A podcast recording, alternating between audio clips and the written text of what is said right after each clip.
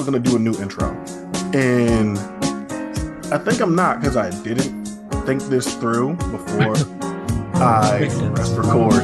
Uh, but it's February 23rd, 2024, and you are listening to after a two-year hiatus. Psychology is dead. I'm your host Quentin Moody, and it's been a while. It's been a while. I haven't really been in the mood to record Psychology is Dead stuff, and if you've listened to the Always Barry Tanners or just the QNTR podcast, I've talked about that in plenty enough detail and even tweeted about it. But I just haven't really been in the mood to record these. But I feel rejuvenated. I feel good again. And part of me getting back into wrestling is some of the older stuff I was watching. I've been watching a lot of Joshi, but a lot of what I was watching also happened to be shoot style.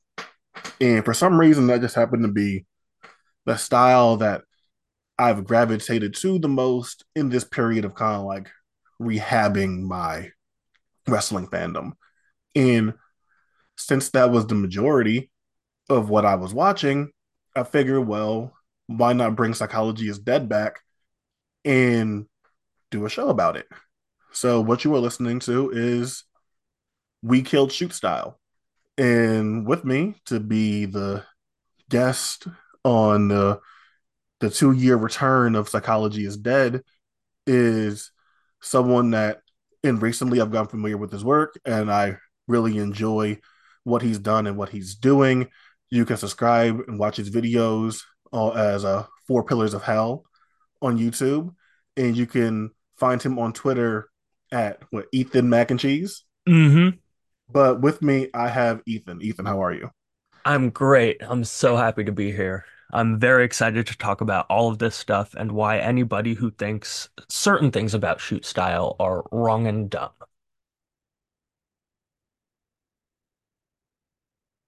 Couldn't be more happy to be here.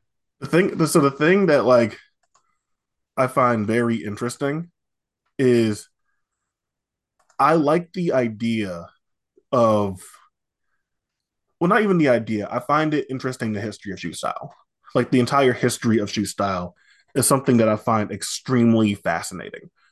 Yeah, it's one of the most interesting stories wrestling ever told outside of the ring. Yeah, and in a lot of ways, which I do plan on speaking on here, I feel like you can't really tell the history of shoot style without kind of talking about the history of wrestling becoming a thing. And before we get into all that stuff and getting into the deep sort of historical weeds that I feel like is kind of like different territory for psychology is dead, I want to pivot to you and ask you about your relationship with shoot style as a wrestling genre. Well, I got into shoot style in a different way than a lot of people did.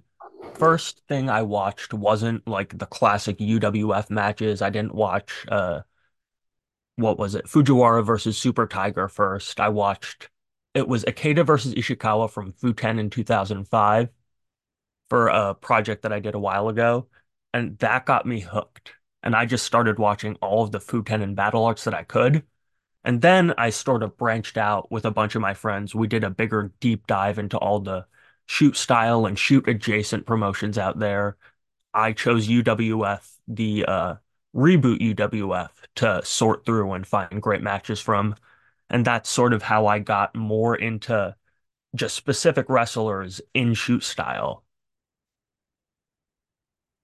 So, like, who, and if anyone's familiar familiar with your work, they can probably guess some of the names. But who mm-hmm. were some of the who were some of the people that kind of caught your eye and stood out to you the most as you're making your way through it?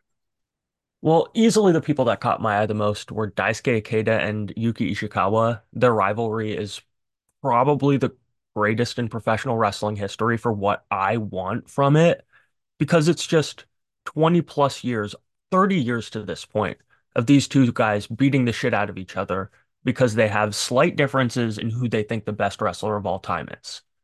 And that's something that I can really gravitate towards. Other guys, specifically in battle arts that I really, really love, are Takeshi Ono and Alexander Otsuka.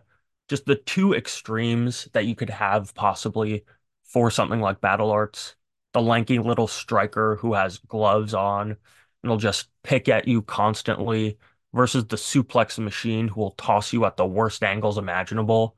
But outside of that, the guys I'm most fond of are probably Yoshiaki Fujiwara for obvious reasons, one of the best wrestlers of all time, for just the breadth of influence he has on pretty much anybody who was involved in shoot style after he started it, working in like 1984 with Super Tiger. And my favorite guy in UWF, just for personal reasons, is Tatsuo Nakano because I love blood.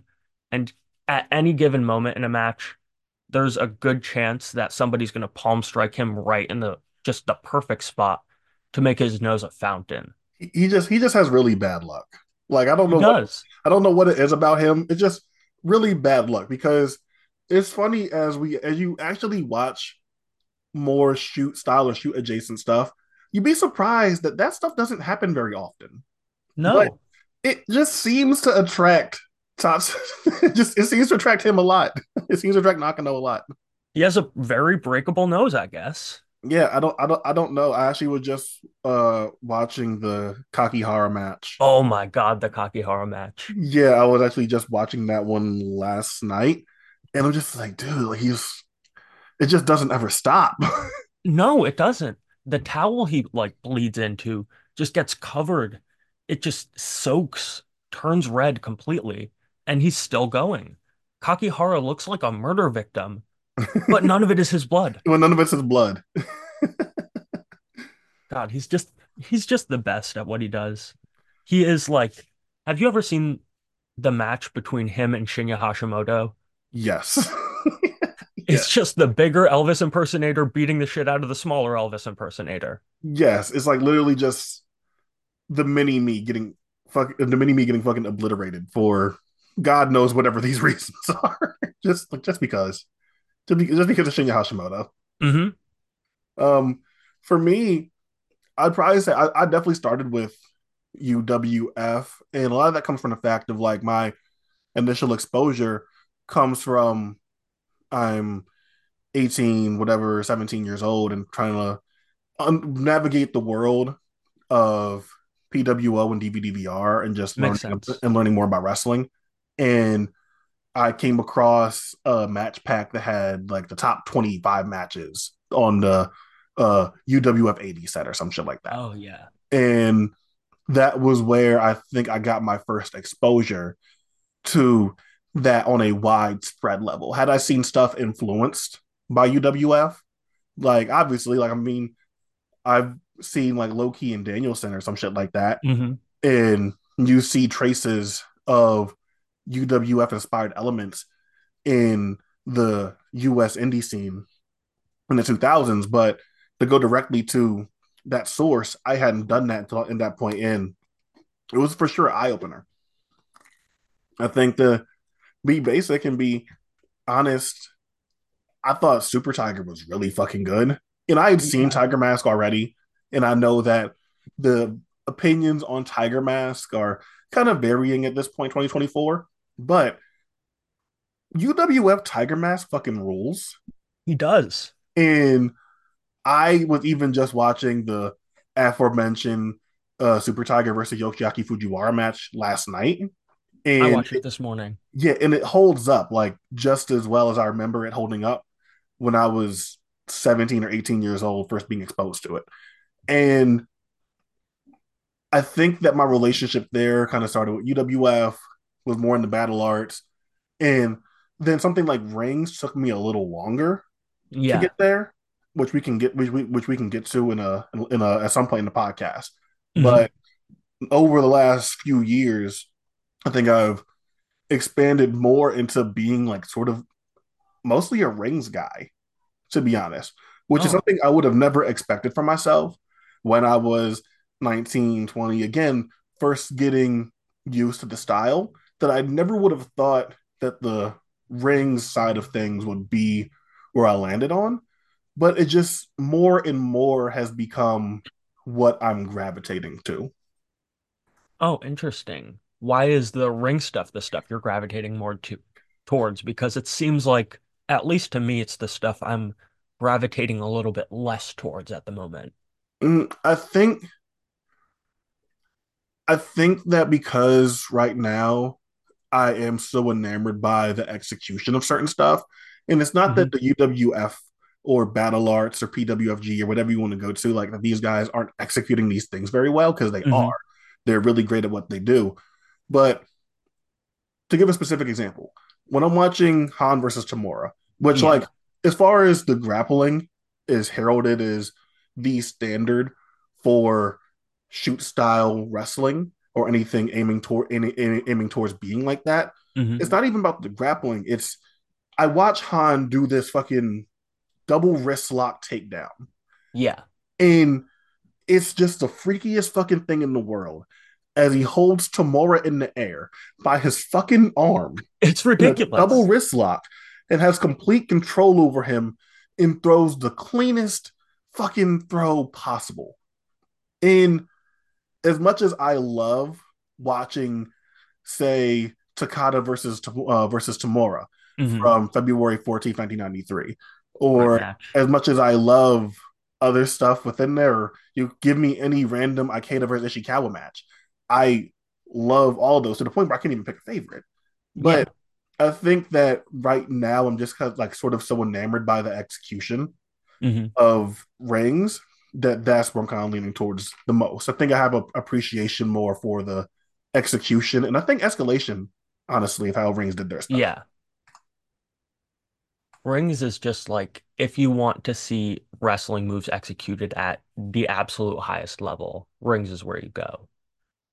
For Yeah, me right now, I'm more like leaning towards the side of loving passion and brutality more than technique per se. Mm, And that's where companies like Battle Arts really, really shine, especially when they go out of their way to bring people who aren't as versed in the style, like your Matsunagas or your Murakamis, and you just plop them in against the best of the best, like Otsuka or Ishikawa, and see what happens.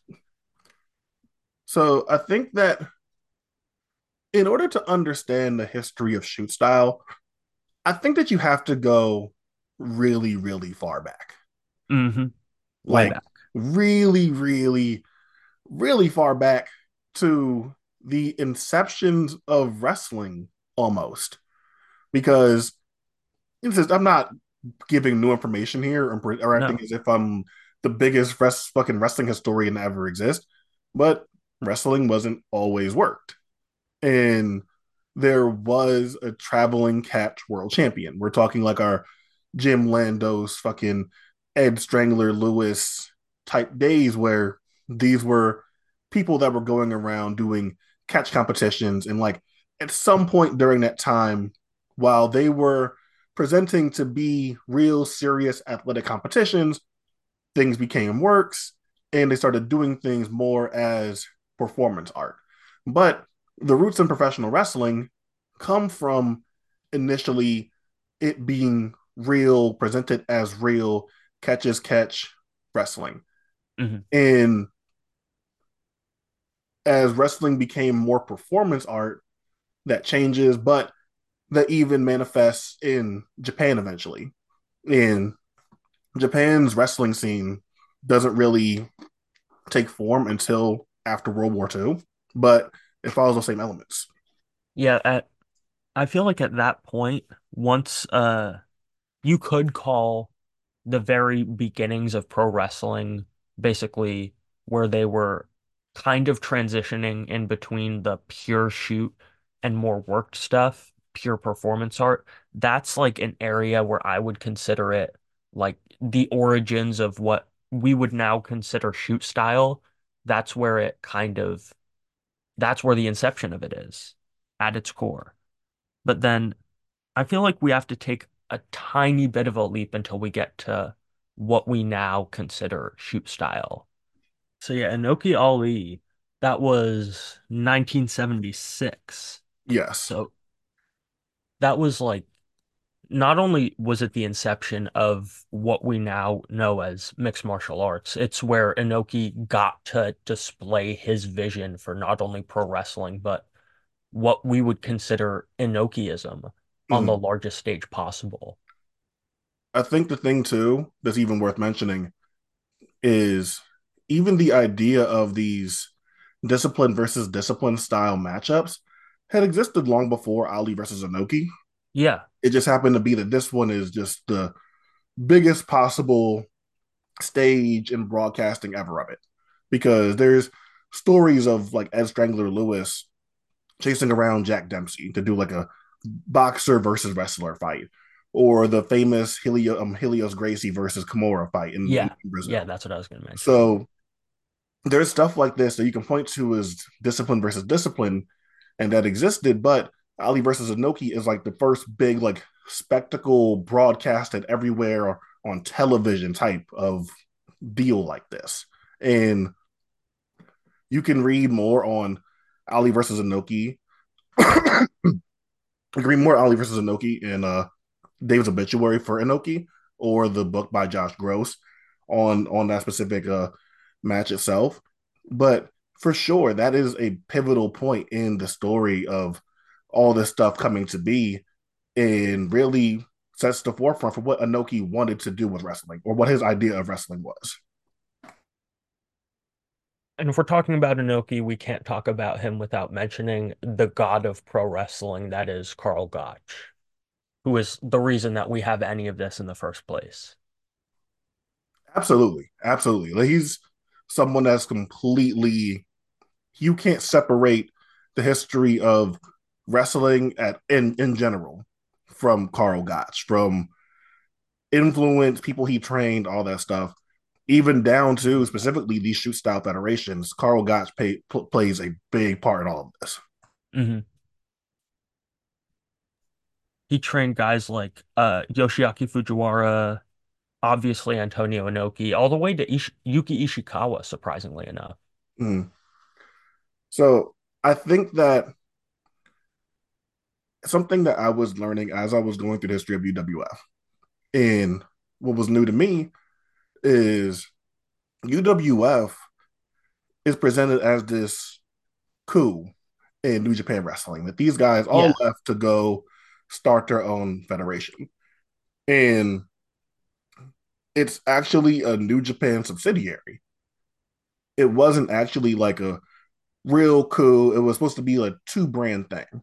Mm-hmm. And initially you were gonna you're supposed to see names like Antonio Inoki, Hulk Hogan, Andre the Giant, Dick Murdoch, on top of your Akira Maedas and all that stuff were supposed to be involved as well. But UWF had a had a completely different pitch from when it was first being pitched to Fuji TV, and then none of these things wound up happening. And UWF, that that original run in 1984, never wound up making it to TV. And this kind of goes to what like some of the misconceptions and I think criticisms of shoot style that I think it led me to it about business failings and things like that because UWF never had a TV deal. And no. if you like you can point to like whatever reasons you can think of, whether it was that pitch that they had never came to fruition, you can point to something like Hisashi Shinma's exit from New Japan and uh, and him him being the UWF founder, maybe that being making it harder for UWF to get a contract. You could point to the stuff with Satoru Sayama in, in connections to the Yakuza, whatever you wanted to mm-hmm. do. There are like several different things you could point to as to why UWF had an issue getting on TV. But the bottom line is that original run of UWF, like they didn't get a TV deal, and once the once the New Japan stuff, a sort of like connection that was meant to be, didn't happen. The guys that were there were funding the shows themselves. Like they weren't really getting help from New Japan, which is crazy.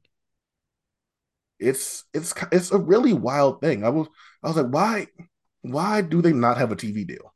I genuinely didn't get it. I didn't understand it. I'm like, oh, this makes more sense. They like had this completely different pitch. Obviously, Shinma being Inoki's guy and everything like that. There was some sort of idea that maybe Inoki would make appearances on UWF, and that turns out to be part of the pitch.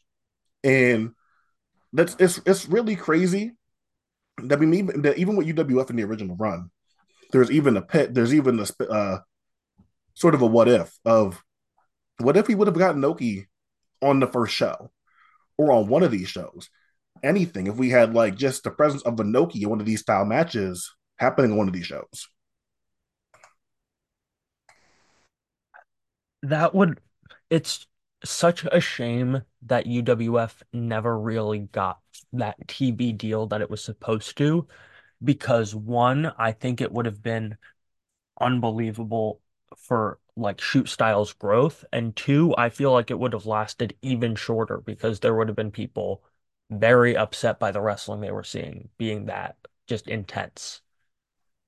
Which which which is a thing for sure that I think that some people mentioned that part of why UWF and shoot style in general had an issue taking to in some places and couldn't expand uh, outside of Tokyo was like the sort of shock to the system that yeah. it was for some people to see something like so brutal or whatever. But I also think that's that's very funny when we have UWF eventually close, uh, that original UWF eventually close, and that's mostly due to Satoru Sayama and Akira Maeda's creative differences and stuff like that that mm-hmm. Lead to that one folding. But then the main UWF guys, excluding Sayama, all make their way back to New Japan. And UWF versus New Japan is one of the most legendary feuds of all time. And you listen to those crowds, you look at these matches, you watch the wrestling, and it's as good as wrestling as you'll find anywhere ever. Ever. And what do you think the appeal is there? Because to me, again, we talked about the history of wrestling and Japanese wrestling, and even like I didn't even get to mention like Jap- like Japan's relationship with combat with combat sports. Like Japan is fifth in total medals and third in gold medals in freestyle wrestling. That's not something I knew. I didn't know Japan was that prevalent in Olympic wrestling. And Japan is the birthplace of judo, so this makes sense. But they're first in total medals and gold medals in judo by a very wide margin. So by this point, Japan has a really, really, really deep relationship with combat sports and any sort of like martial discipline. And even going all the way back to the uh, Kimura versus Helio Gracie, mm-hmm. and that's like that definitely isn't the origin, but that may have been one of like the sticking points for Japanese martial arts being not only internationally accepted, but being so powerful and strong, which is something that so many of these shoot style wrestlers champion whenever they're wrestling against somebody else and you you see this, and then obviously wrestling became more performance art or whatever. And by the time we're getting to 1984, when when someone thinks of 1984 Japanese wrestling, I don't think that they're necessarily like thinking of it as like being like this super grand performance. Like by mm-hmm. today's standards, we're not looking at 1984 wrestling as if it's the most over the top theater in the world. But from what wrestling used to be, it absolutely was more performance art. And when you get UWF, it what they're presenting, especially in the way of maybe their most notable contribution to wrestling to some people, in an era where there were no finishes or no clean finishes, like presenting stuff, like presenting finishes and satisfying outcomes in their matches. UWF was UWF was like a breath of fresh air and maybe even a little bit of nostalgia that I think directly coincided with the itch that like wrestling fans had as wrestling became more of a performance. Yeah, I think that's 100% of the reason that the UWF New Japan rivalry is so important, not just because it was an interpromotional rivalry where people were able to pick sides. They were like ideologically opposed to one another, where New Japan wanted to continue the trend of not necessarily because, as you said, it's not as much of a performance art act as you would see today, but New Japan wanted to continue what they were doing with combining wrestling with that performance art. And UWF on the other, sorry. Oh, oh, returning to whatever they viewed as pure wrestling. They wanted to return to an era where they thought whatever they were doing or just pure shoot style in essence is what they thought wrestling was missing and they wanted to prove that what they were doing was correct and what wrestling should continue forward with by destroying one of the biggest companies in the whole country. It's it's it's really special stuff like that, especially like that first run. It doesn't do as big of business as like the uh as as the mid '90s iteration of it, but like it's so fucking good, and it's really disappointing in some ways that like the biggest matchup coming out of it was Akira Maeda versus Antonio Inoki, and neither of those two just had any interest in losing to the other. Yeah, and like genuinely, we missed out on what would have been one of the biggest wrestling matches of all time because you know we'll, we'll talk about both of these guys because we have to when we talk about shoot style, but like we because of these two guys' is really big egos and differences when it came to wrestling and all that stuff, we missed out on what would have been one of the biggest matches in wrestling history.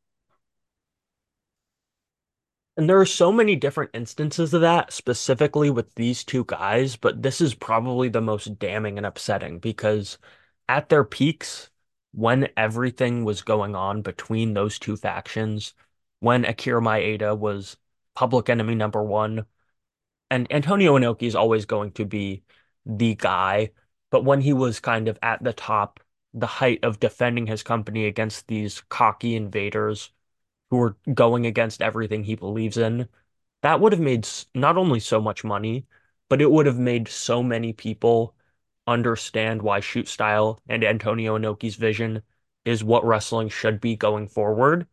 So not only is it just bad for the business and public view of wrestling, it was a bad move for like just the visibility of what they were trying to do. Mm-hmm the first the, the original UWF ends after a little over a year, maybe even mm-hmm. less, maybe even less than a year, and then eventually we get UWF Newborn, and this is this this this time without Sayama, but what we do get is a UWF that is bringing some New Japan guys with them now after the return. So we're getting the same cast. We're getting we're getting Maeda, we're getting Takada, we're getting, we're getting Kazuo Yamazaki, Fujiwara, all the guys that we loved before. Eventually, you're getting someone like a Tamura coming in, coming into the fold and stuff like that. But what you're also getting is Minoru Suzuki and Masakatsu Funaki. Exactly. Leaving leaving the New Japan dojo. And those two guys, specifically for their contributions and other ways later on later on in the stylistic evolution and popularizing of MMA. But in one super specific instance with Masakatsu Funaki, yes, it creates a wrestling butterfly effect that I think maybe isn't talked about enough. Because at the same period in time, Masakatsu Funaki is sharing the time in the dojo with Keiichi Yamada, who would go on to work the Jushin Thunder Liger gimmick and go on to be become one of the best wrestlers of all time. Yes. But in something that Liger directly said himself. That if anyone wants to see, like I can, I have no problem like linking this in uh in the description for this episode. But Liger himself talked about how Masakatsu Funaki was the guy in the dojo, and that the gimmick for Jushin Liger was originally supposed to go to Masakatsu Funaki. That's insane. Like that is a crazy sliding door to even think about that Masakatsu Funaki playing Liger. And I think that like I think that Funaki, if he would have put in more time as a wrestler, probably could have been like an even better wrestler, even even better wrestler than he wound up being in the time that we had him. I think exactly. he could he could have been great, but it, it's it's so hard to imagine anyone playing Liger other than Keiichi Yamada. But that's the position that things were at with New Japan at that time.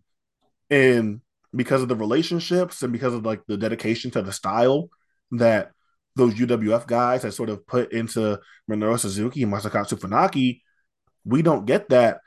And just your thoughts there on like Masakatsu Funaki was gonna be the guy that got put in the costume. I I can't believe that. I'm a little bit stunned. I love Masakatsu Funaki, especially the Tatsuo Nakano match. That's a classic for a reason.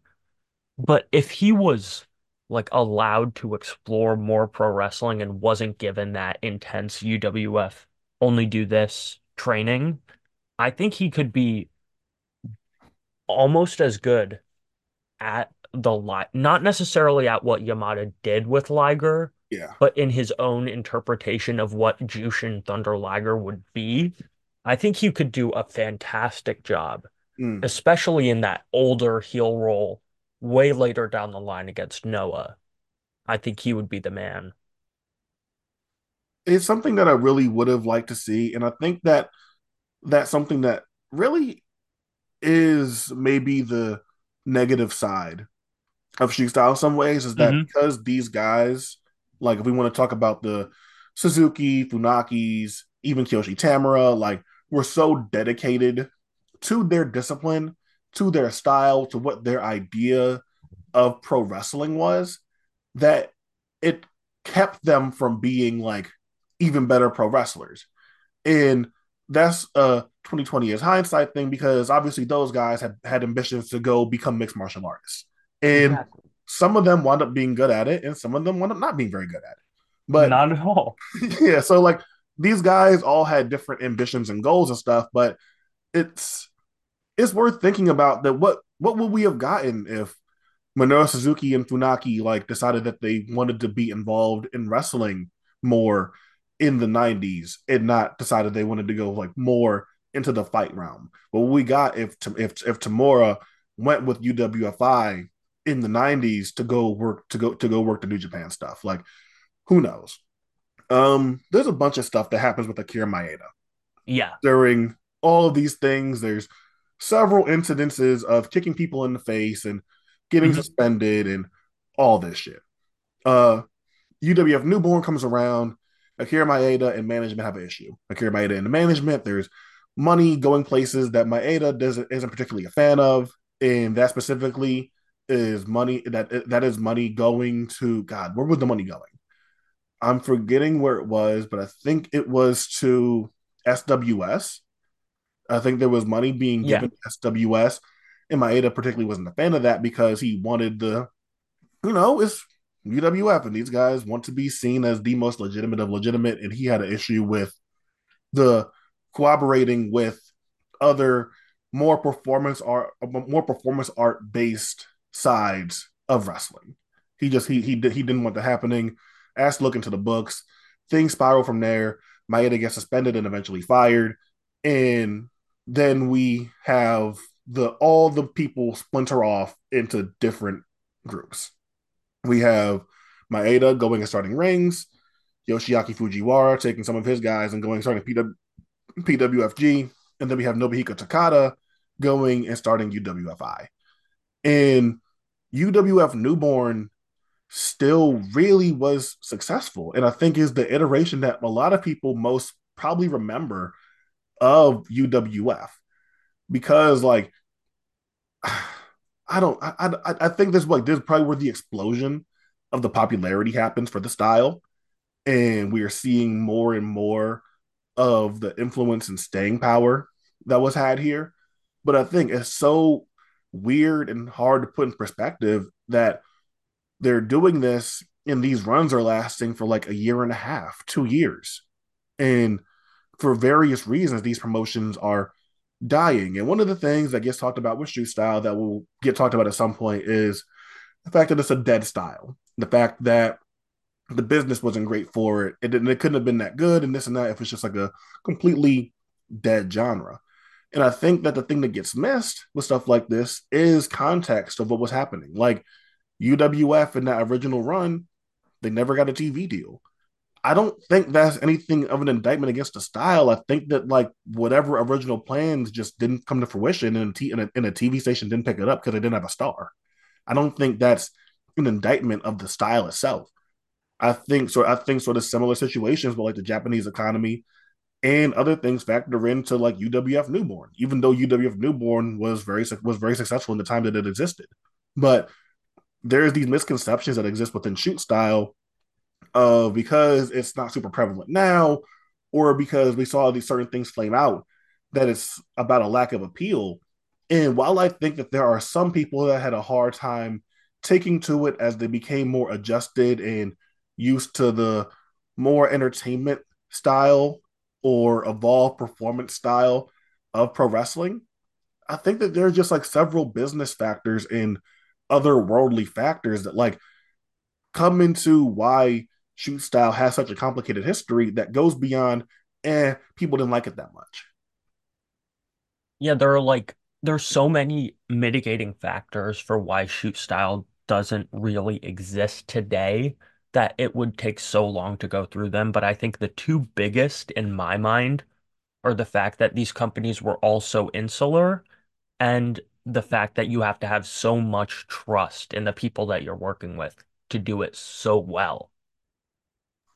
that it's it trusts to the point where like let's be honest that like we look at some of these people and when you have like someone like akira maeda who's such a big figure here maeda didn't trust anybody No. Maeda completely isolated himself from like fucking everyone. And i don't think maeda uh, from whatever i don't think maeda's initial plan was to go and be by himself. I think that the guy i think that the uwf guys had just they had gotten some they had some meeting.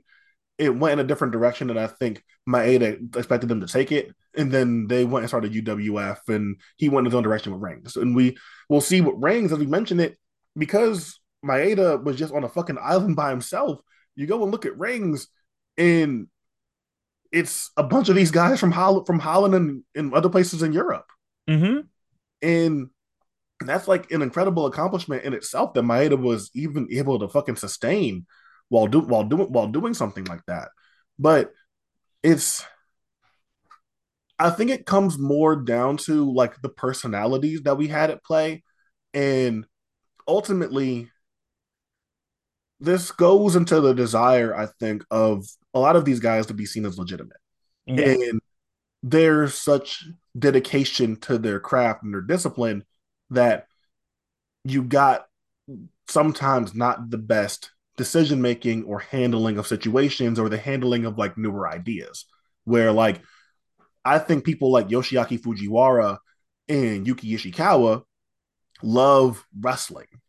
They love hmm pro wrestling. They love like the catches can style stuff that they like studied under and love and like to employ in their own wrestling, but they also have a love for the entertainment side.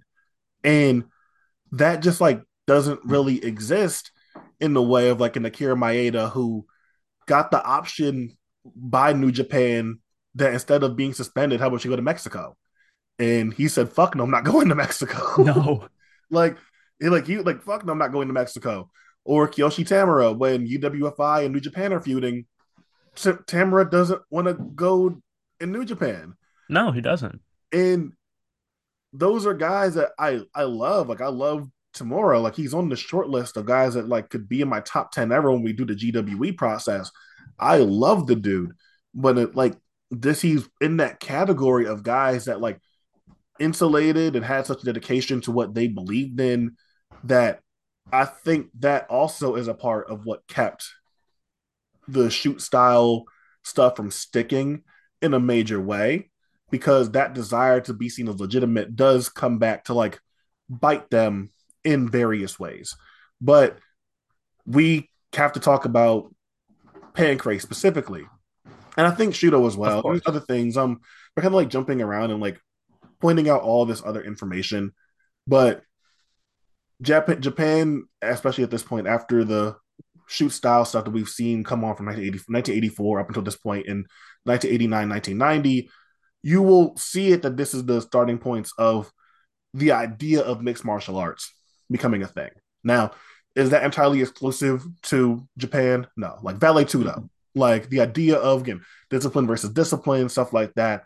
That's happening in Brazil at the same time. So, like, I'm not gonna come here and be completely ahistorical and not mention the like what Brazil was doing during like similar time periods that like contribute to the widespread growth of martial arts mixing, so so so to speak. Hmm. And I see that now we're at a point where we're getting like K1, and there was a there was a K1 predecessor as well that existed, but we're getting K1.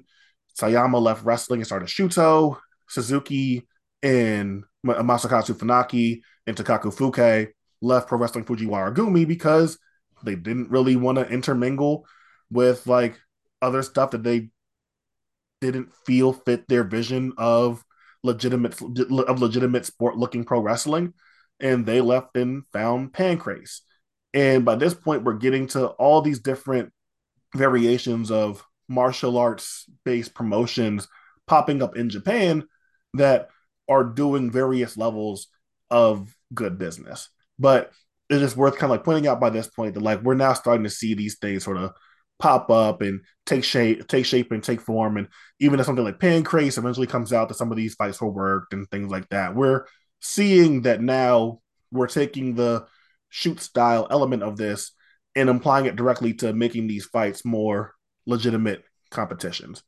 But what did you what did what do you make of the UW, UWF newborn split? And really the biggest part of this, I think, is the split in all the different things that we get uh, from it. Really, just great tree of things that come from this.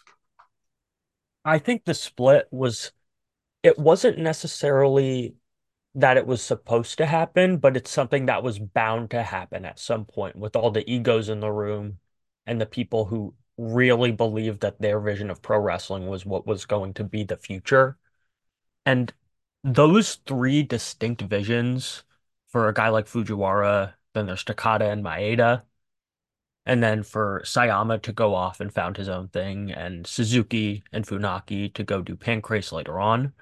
I feel like all of that just exemplifies how many different people have their own ideas of what great wrestling can be.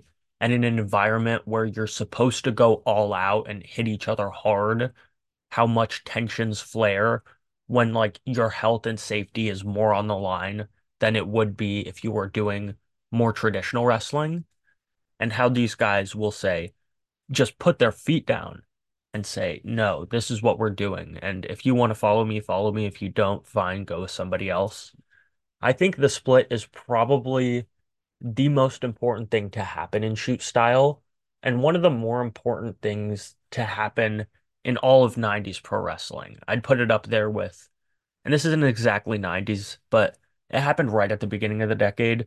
But I'd put it up there with something like Tenryu leaving All Japan, or something later in the decade, like the Austin face turn, as something that kind of redefined not only how we view pro wrestling, but how pro wrestling just shapes out over the decades to follow.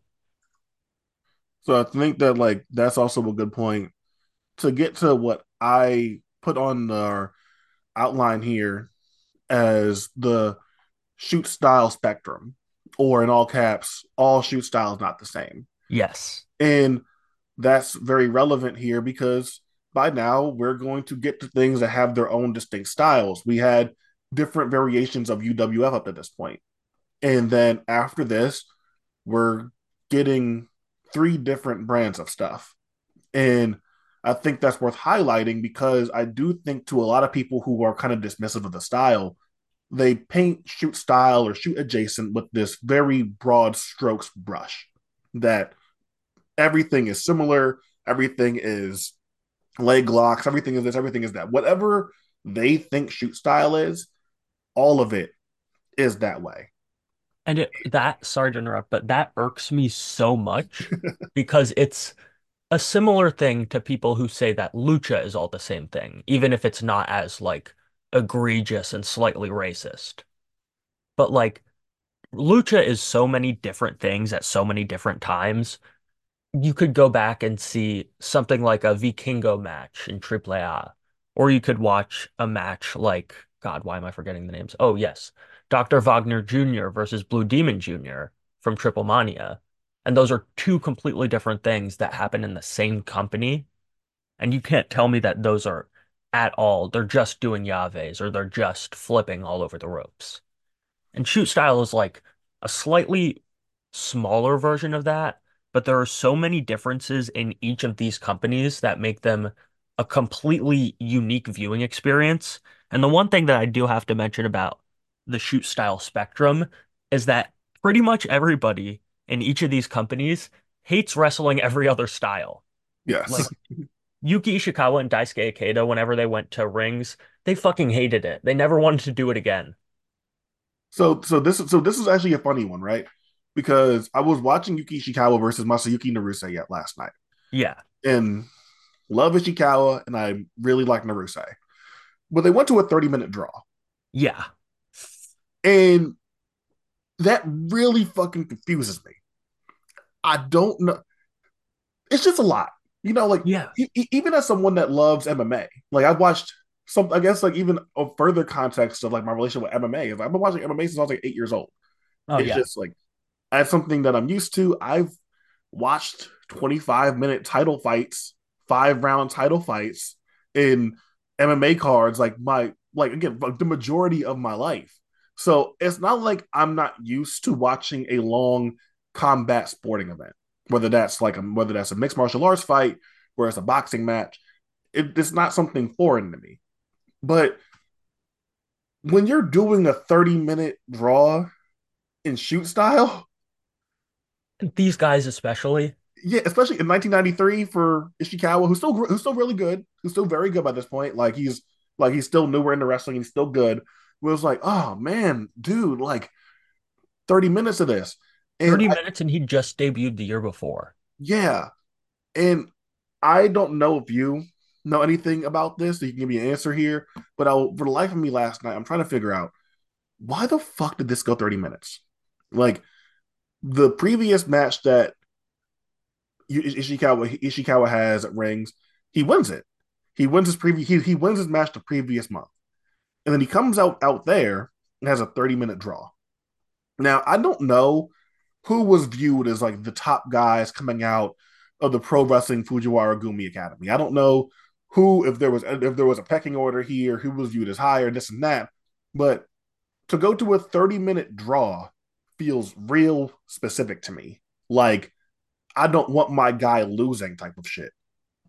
Yeah, there was so much of that in the early days of just shoot style in general in like the late 80s to early 90s. I Mm. was uh watching an episode of Way of the Blade and uh it was the Funaki Nakano episode and the guest mentioned how there was a UWF card. I went and looked and it was true. Where like two or three of the opening matches on the card went to 30 minute draws. So it's just a thing that people would refuse to lose to each other, but would still have to wrestle. So they would just go for a draw. but this is this this also goes to I think some of the thing and like it's hard to want to single out shoot, shoot style with this because part of this is you know you had shit with bro with, with Brody and Hansen and Inoki and Tiger Jeet Singh and all these other fucking people that just like when whenever they were involved, you usually just did not get a good like a clean finish, and that is a thing that was hard for people that were watching New Japan and All Japan at these particular times where they're so dominated by Japanese versus uh foreign force uh encounters that it always ended that way. So it's not like a particular like shoot style thing to have to deal with where like these kind of like weird non-satisfying finishes. And I think a lot of people prefer a draw over a DQ or a count out. hmm But it's like goes to the I think a lot of the ego in the stuff to be seen as legitimate for these guys. And because like getting knocked out and not and not you know get, getting work knocked out and not making the 10 count or tapping out or something like that is something that I think is viewed as more like a uh, like that's kind of sucks maybe a little bit more to them. I don't know. So we're gonna go to a so we're gonna go to a 30 minute draw. And that's I I I, do feel like that probably like factors in a tiny bit because of this still like this desire for legitimacy and credibility that existed with some of these guys Oh, absolutely. that There, of course they of course they don't want to just lose because we're presenting this as if it's real so we don't want to Mhm. lose there's a good chance that this was just uh because it was so early on in Yuki Ishikawa's career, there's also a good chance that Fujiwara just said, I'm sending you out there. This is going to be a 30 minute draw. I'm testing you. Because stuff like that would happen on a regular basis.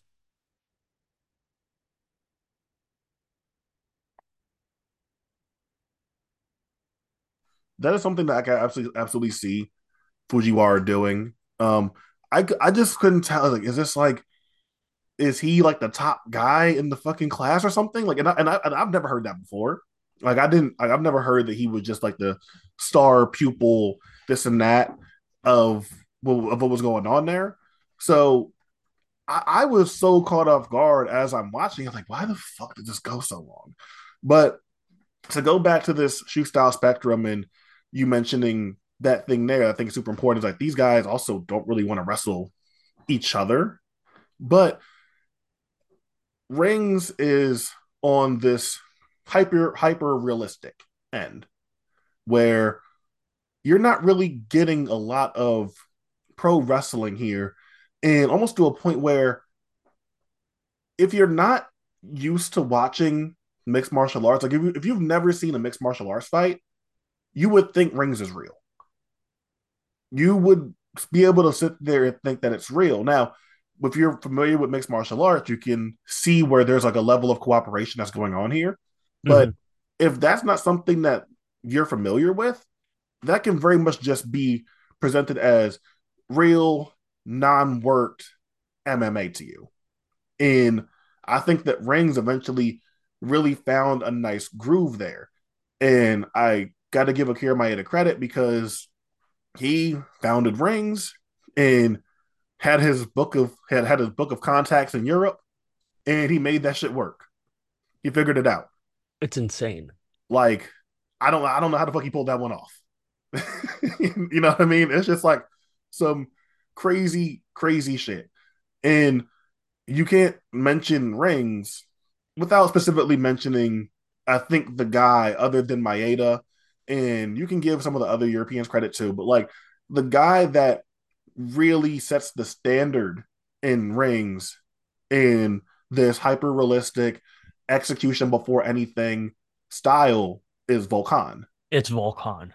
Like just the standard bearer for everything because even Tamura gets there, what, 95, 96? Mm-hmm.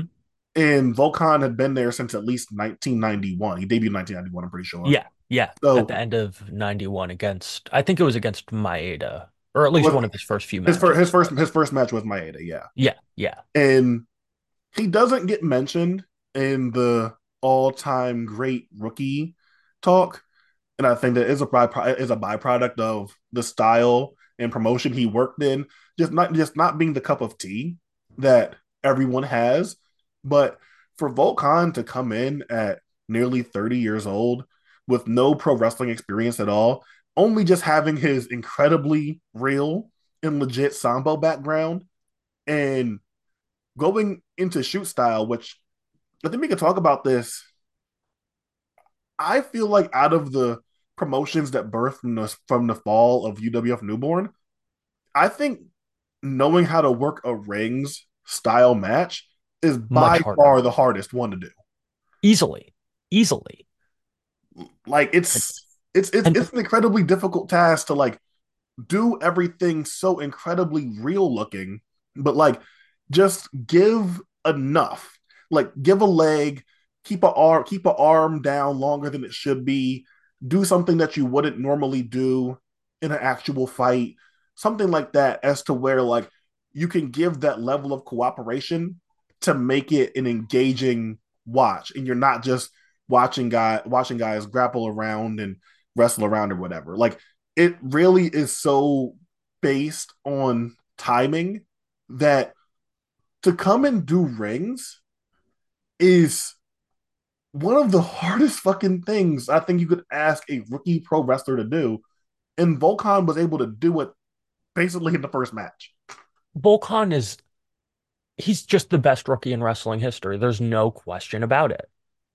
I don't think so, at least, because his rookie year, starting from like the end of 91 to I think it's like the middle of 92, he has a trilogy against Akira Maeda that I'm saying this with no sense of hyperbole, comes almost close to the Tamura trilogy. It's that good. And he's that good as a rookie at 30 years old. I'm just, I don't think I've ever been as impressed with somebody coming into wrestling as I am with Volk Han because he's a guy, not only is he a complete rookie, he had zero experience with the business beforehand.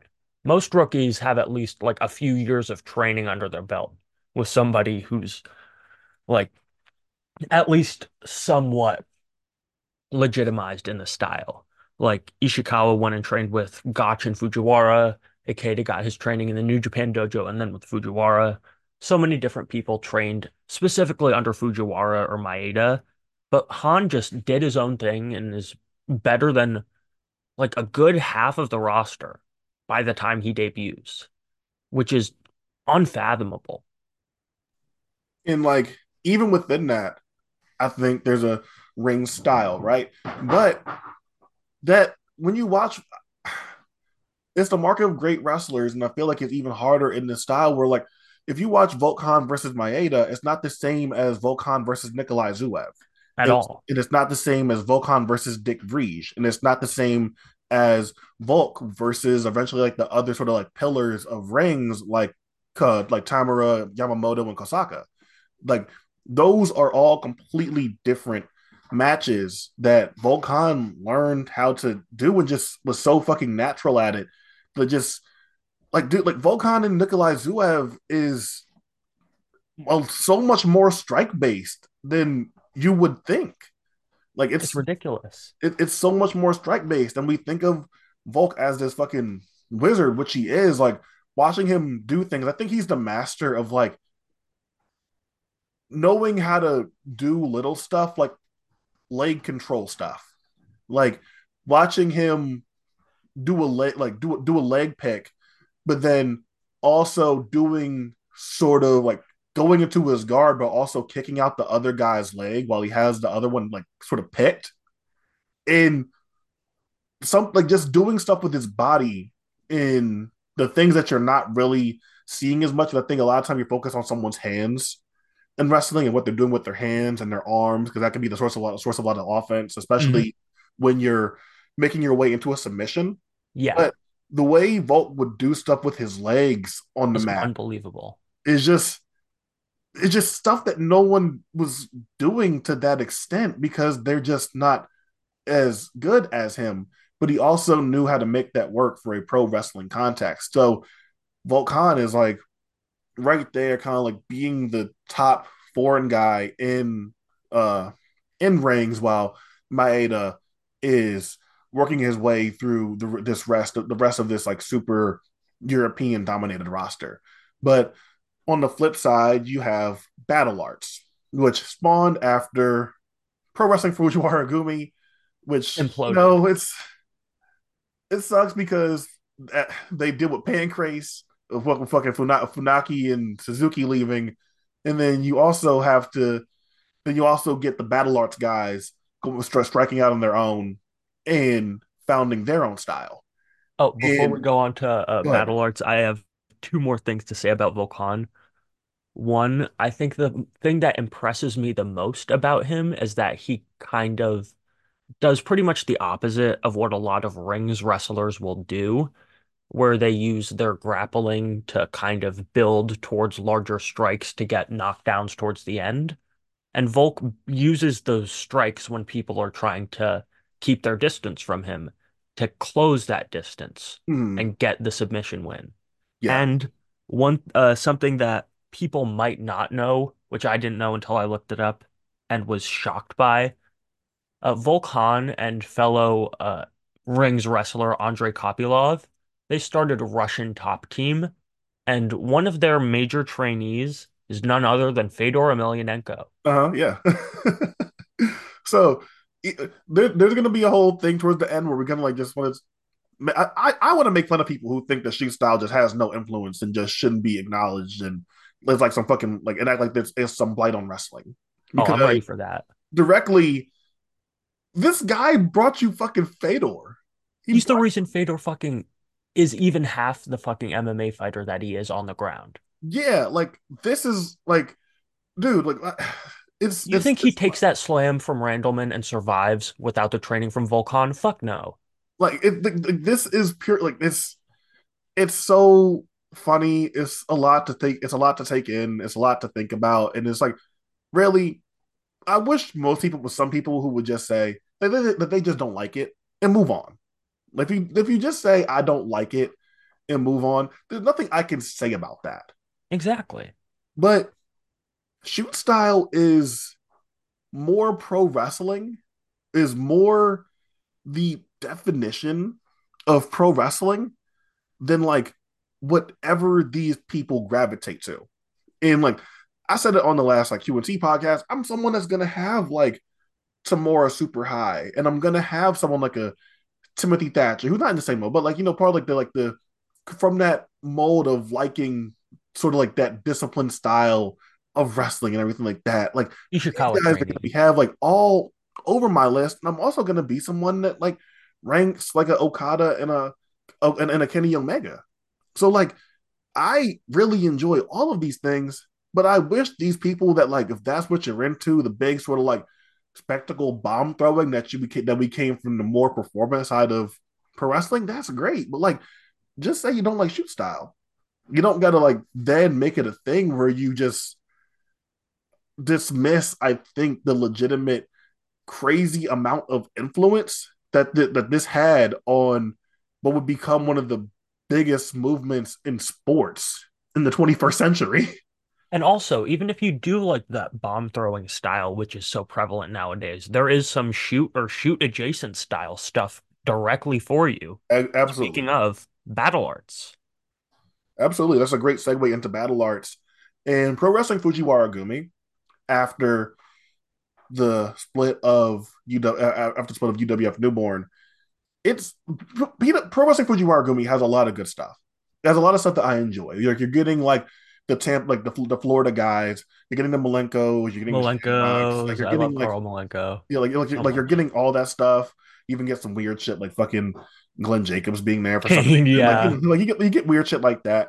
But Pro Wrestling Fujiwara Gumi, like because Fujiwara is a guy that just loves wrestling. He, he saw he saw the forest through the trees. Like he's like, hey, like what we created here is great. We should be able to like mix that with other stuff. Like what we have is so special that if we blend that with the other things that were going on in wrestling at the time, I think we can create like this like really special moment. And I think that battle arts kind of takes from a lot of Fujiwara's philosophy on the on what shoot adjacent or shoot style stuff can bring to wrestling, but like turns it all the way up to fucking 11 because as you mentioned really really well in your battle arts tags video and, and specifically the intro was like these guys are pissed off. So even like battle arts doesn't have this fucking grand vision of we're gonna do x y and z and we're gonna spread pro wrestling love and like it's not like we're fucking pissed off. We didn't like the direction the company was going in and it's just from the moment they go and do their own thing you just feel the energy is something completely and entirely different. So I know that battle arts is like very, very, very much your thing. So take Absolutely. the floor and explain to the people like battle arts' side of the shoot style world. Okay, so battle arts is it exists in a very nebulous sphere of the shoot style world itself it's not exactly what you would expect from companies like UWF or Rings, which I would say are far closer to each other on the shoot style spectrum than UWF is from Battle Arts. Because not only is Battle Arts just a promotion where guys are out there to do whatever they deem is great wrestling based on what they did in Pro Wrestling Fujiwara Gumi, they'll sometimes cross promote with like Michinoku Pro and have great Sasuke and Yuki Ishikawa versus Gulliver X and Gulliver Double X. But Battle Arts is basically it's for the vision, it is kind of a combination between Yoshiaki Fujiwara and Antonio Inoki's visions for what pro wrestling should be in like a sense of there is that level of understanding that it's dangerous and that people are hitting each other very hard and the submissions are all incredibly snug and put together at a rapid pace and you just don't know what these guys are going to do next. But it also has that pro wrestling like ebb and flow and logic and things like guys like uh Daisuke Ikeda and Yuki Ishikawa specifically have their own specific visions of what they think pro wrestling is, but they can work those visions together better than guys like Takada and Maeda could. Because Fujiwara, or, uh, not Fujiwara, Ishikawa is probably the world's biggest Antonio Inoki superfan. He is like re uh turned his entire career into something that slightly resembles Inoki's. He comes out obviously in the full robes with the scarf around his neck. And he takes a lot of cues from Inoki in terms of his wrestling. Daisuke Ikeda is a huge Giant Baba fan. After Battle Arts dissolves, he goes on to work Noah before he starts Futen, my favorite thing in wrestling history. But that's a story for another day. But yeah, Daisuke Ikeda is a huge fan of like the Babaist. He takes a lot of cues from guys like Funk and Tenryu.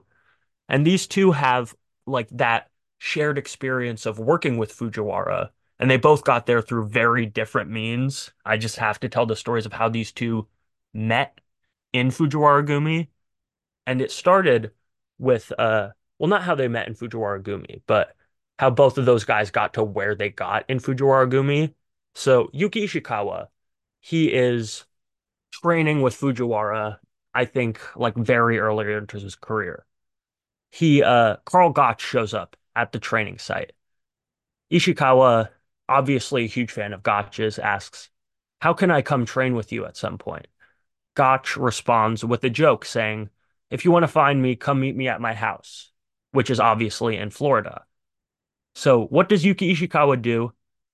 He boards a plane, flies to Florida, goes to the town. Oh, no. Before he boards the plane, obviously, he needs to know where the house is. So, how does he find the house? He finds a picture from a wrestling magazine that showed him standing outside of his house. Flies to Florida. fucking nuts. Mhm.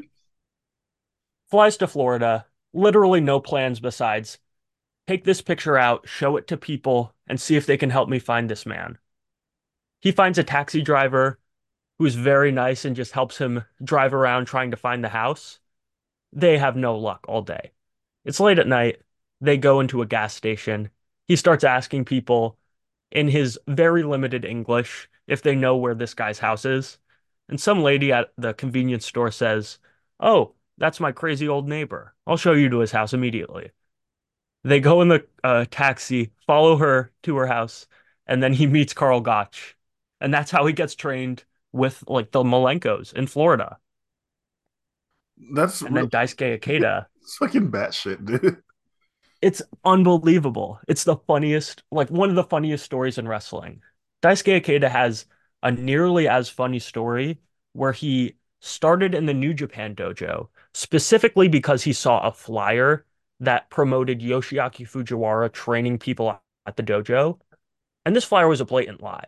Fujiwara had already gone off to form Fujiwara Gumi by this Yeah, point. yeah, yeah. Like this is like this is he's been gone for years. Ikeda spends six months in the New Japan dojo, not really training, just waiting around for Fujiwara. His friend, another phenomenal battle arts wrestler, Katsumi Usuda, says, Hey, I don't think uh, Fujiwara is going to be here anytime soon. He has his own school. And then Ikeda goes, Oh, really? And that's how he starts in Fujiwara Gumi. These two have just an unbelievable story of act- like how they got involved in this shit. And it's just, there are so many happy accidents that made Battle Arts what it was. that's actually like perfect that one guy is like a Noki is like an Inoki and Gotch Inoki and Gotch stand, and the other one is a Fujiwara stand. Exactly. Like that's actually like so fucking perfect that you couldn't you couldn't write something better than that. No, you literally couldn't. That's why the whole story of Battle Arts is so interesting to me because they're just literally the only reason that that company exists is because they got kicked out of Fujiwara Gumi and decided we can't do anything else but wrestle. We don't care if there's like nobody watching us. We're going to do it ourselves.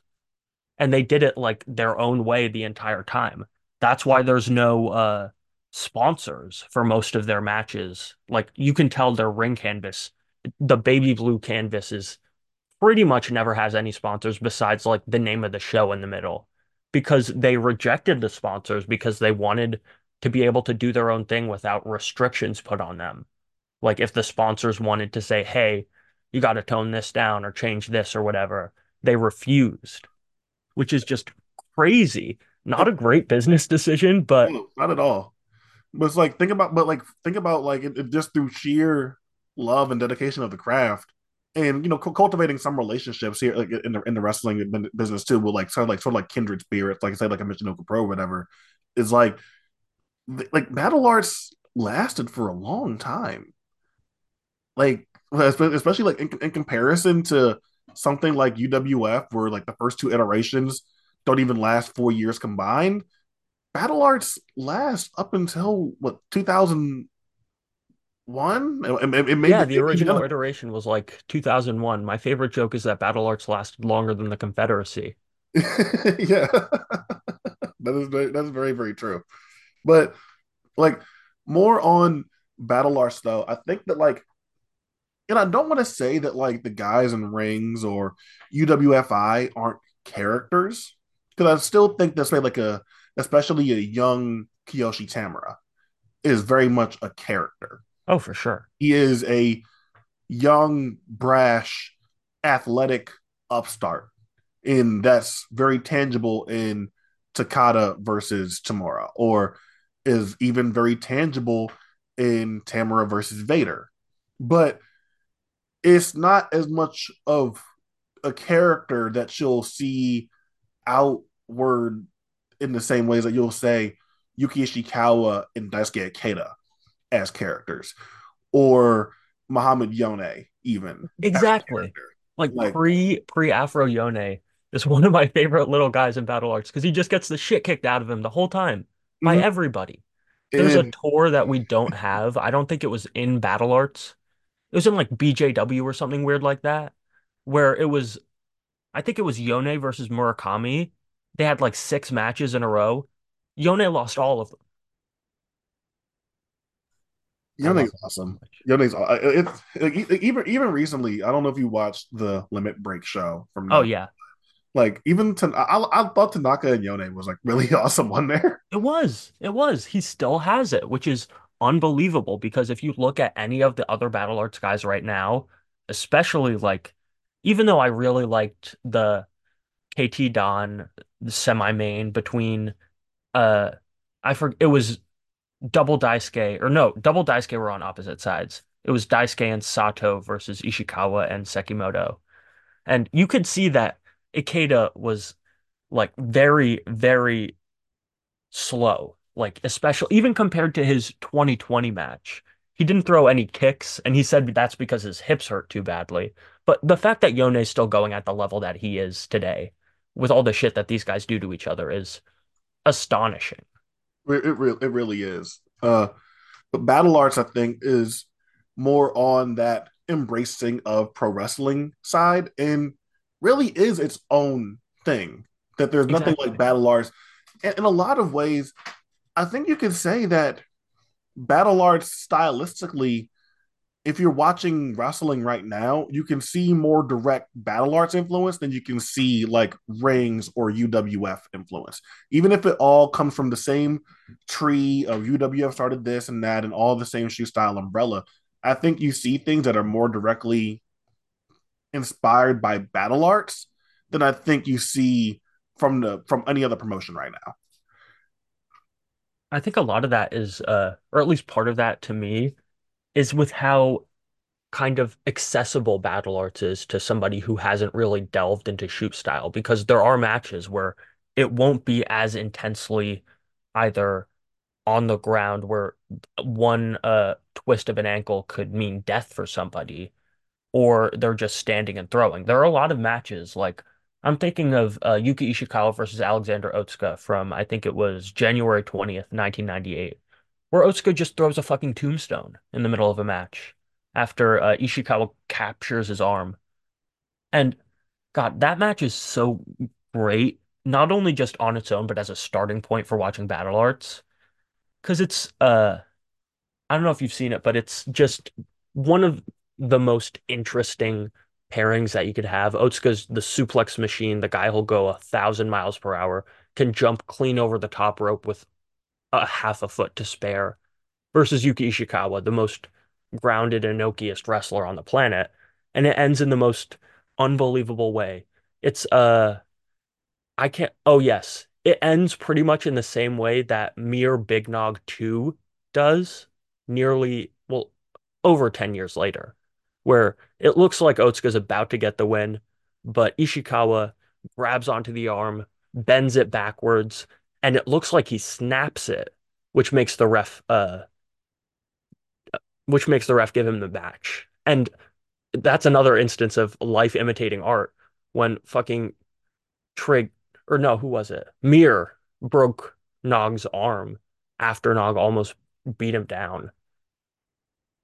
The whole thing about Battle Arts is that it's all based on these guys' deep passion for pro wrestling and not really caring if they make too much money off of it, but guys who really like being around each other and trust each other doing what they think they do best.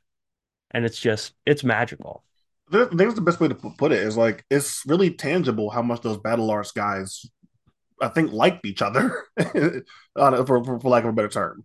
I think even if you were trying to get someone into shoot style, if you showed them something like a random like last night I was watching uh Ikeda and Shoichi, uh, Funaki versus Naohiro Hoshikawa and Yuki Ishikawa.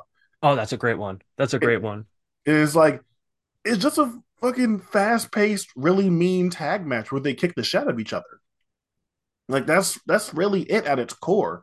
And it's a lot of strikes and holds, but it's just two teams beating the ever living shit out of each other. So I think in terms of accessibility, if we're doing this spectrum or whatever of shoot style that I think that Battle Arts is by far the most accessible because it had no problem embracing being pro wrestling, I think.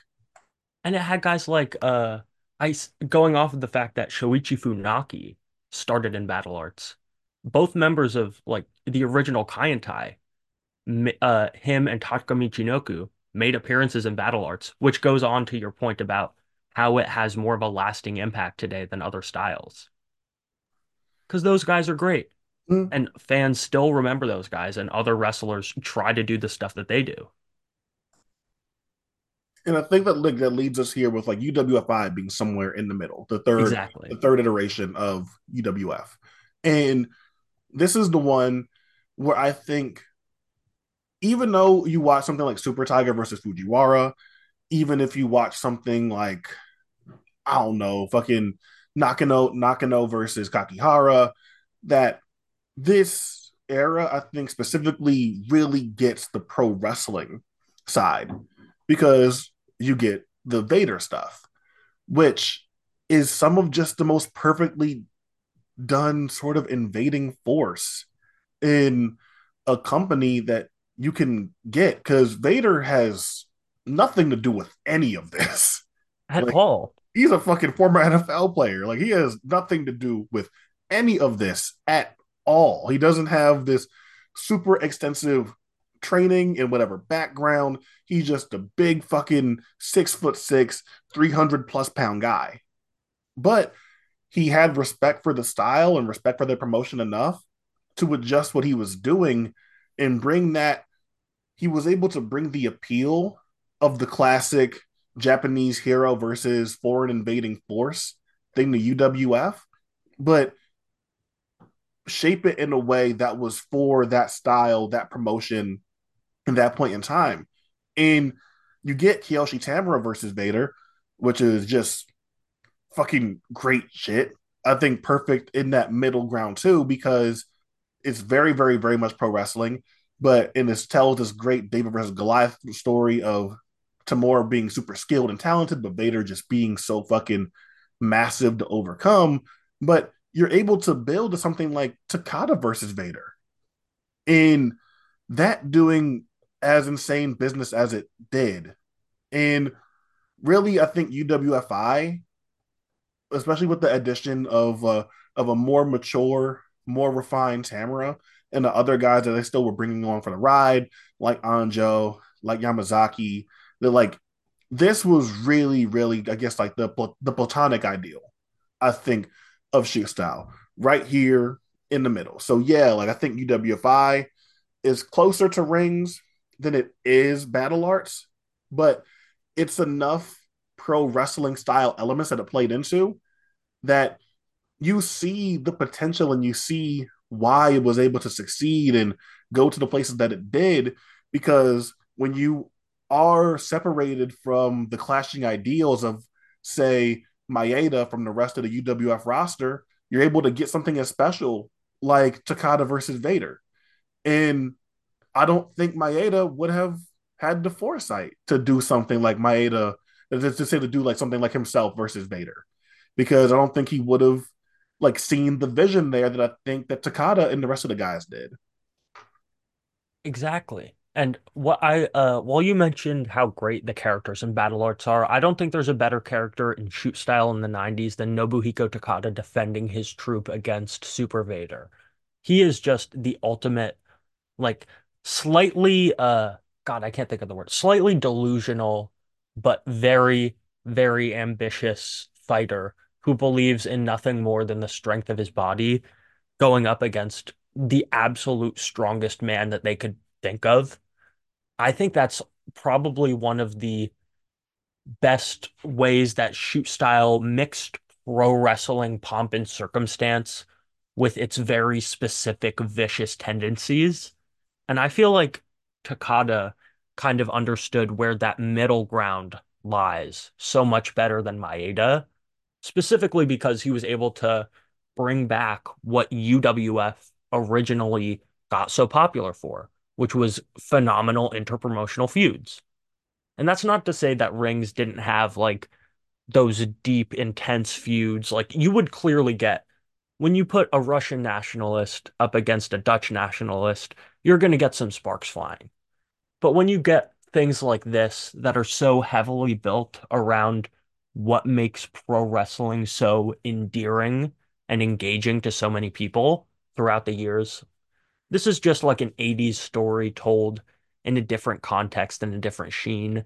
But you also get things like, you know, the UWFI versus New Japan or UWFI versus War, which is what I'm very excited to watch in the near future because Takada versus Tenryu and Takada versus Hashimoto are two of my favorite matches of all time. He it puts on just master classes up against the best and the brightest in any like field that you can imagine.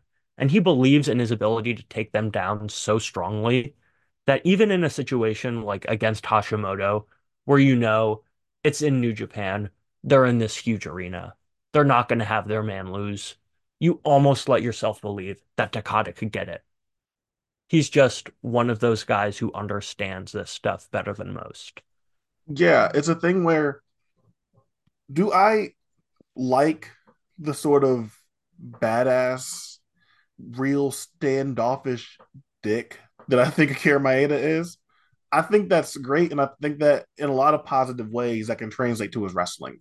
Yeah, but like, as Takada just understood it more He had a desire to understand pro wrestling more. Like Takada versus Vader, for me, isn't all that different than like Ric Flair versus Vader. No, it isn't. And to be able to channel what made Ric Flair versus Vader so good, but to bring it within the context of a promotion that's mostly based around strikes and legitimate looking submission holds is an incredible fucking feat. And something that I do think like deserves like a ton of reverence and respect.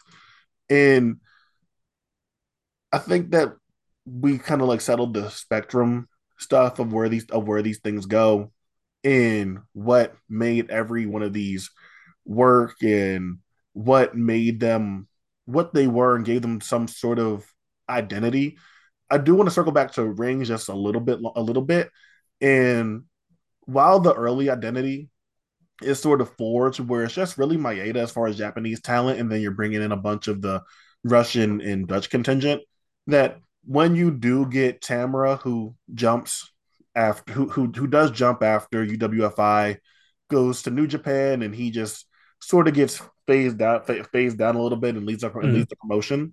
And you get Tamura, you get uh you get Kosaka as he's developing, Yoshihisa Yamamoto's developing once you add these guys, even even someone like sort of like a Kenichi Yamamoto as well, when you're adding these guys, I think that's when you see rings start really taking off, and I think we get that real peak of rings as far as a promotion.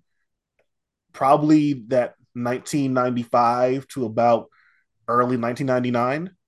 Yeah, I think is like what we're getting at there. And if you I was going to say late history, 98, but early 99 works just as well. Yeah.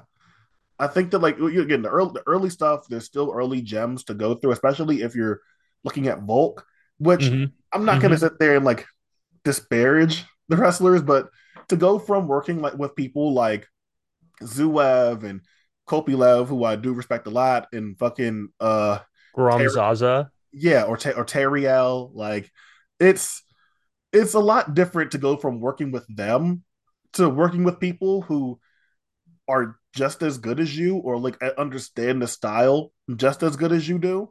And it almost makes me wonder and i don't operate in what ifs when i do gwe stuff but it's like it's a great what if like man like what if Volk got to work with people as good as him for his whole career which which, just it's, it's which is harder, but but you know because there's so few people that can match what he does.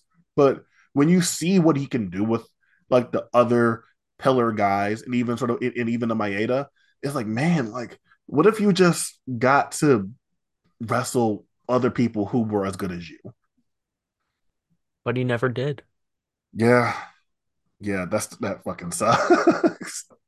But the the real problem with that is that how many people outside of that rings environment are on Volk's level and can do what he can do at like such a high level to make it look that good mm. in that specific style.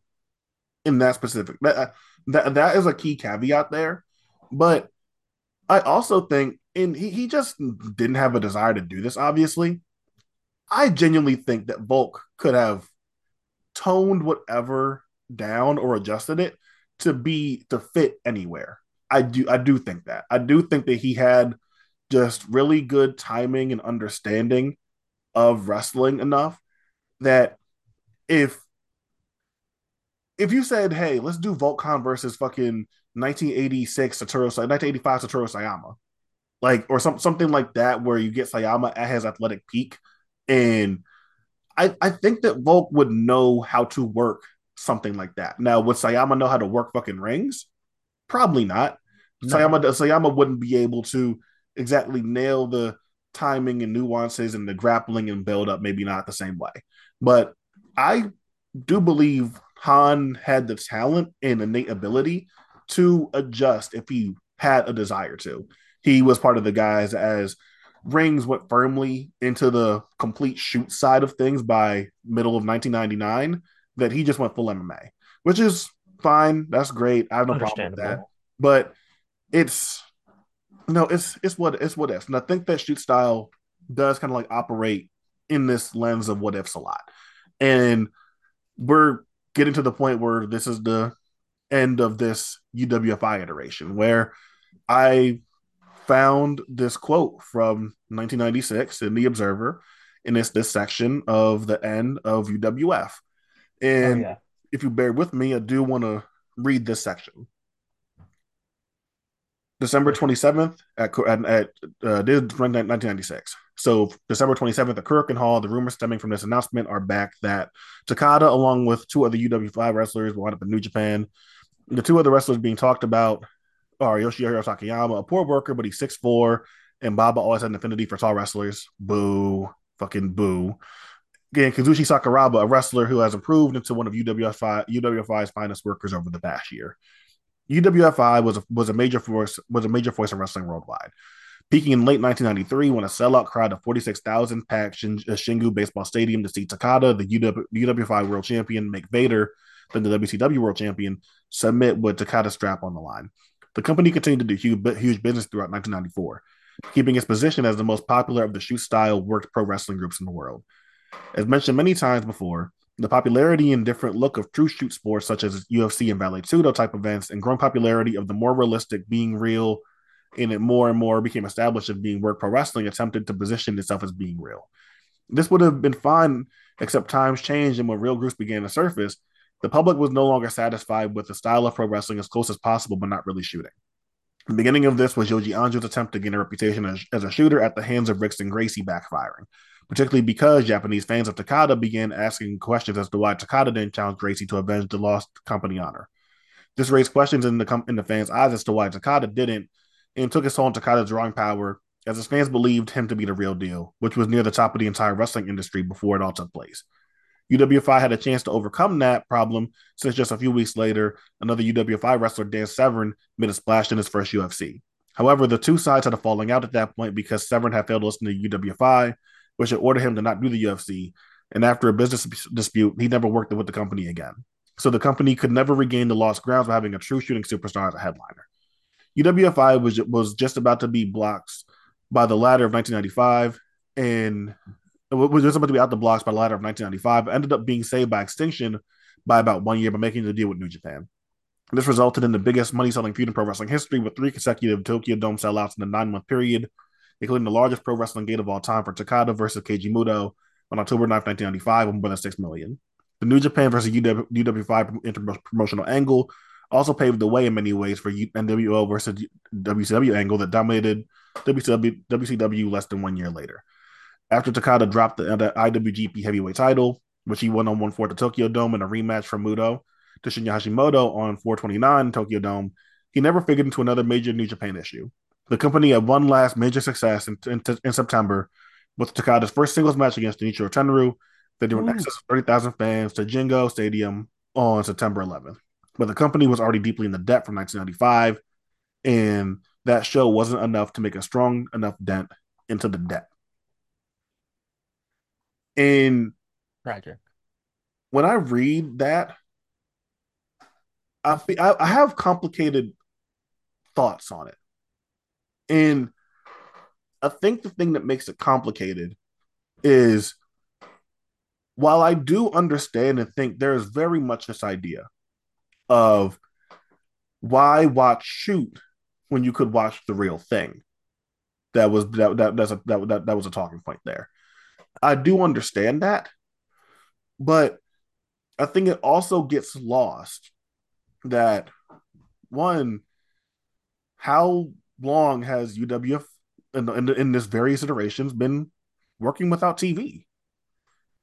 That how long have these like how like what major backing did these company like did these UWF interact like iterations ever have? And two, I do you think that it's more that that it was more of the fans kind of being like, oh well, why could we what when watch this when we could watch this instead? When K1 is very, very popular at this point, Pride doesn't come out come around until 1997. And even by 1999, Pride had only ran four events between 97 and 98. So it's not like Pride was running super regularly. Now K1 was running a few time a few times every year. Like you get like seven or eight K1 shows, and that was drawing a lot to the point where K1 could go to Vegas and go to fucking uh go to Holland and shit. So K1 was very, very successful.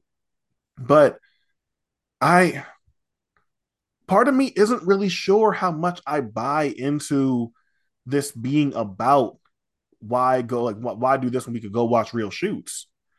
Like I'm I'm not I'm not sure, and I do think that there like there's definitely a huge part of this which is affected by it, but I think a lot of this is just a lot of outside factors. I think a lot of this is just wrestlers making mistakes and one in flying too close to the sun.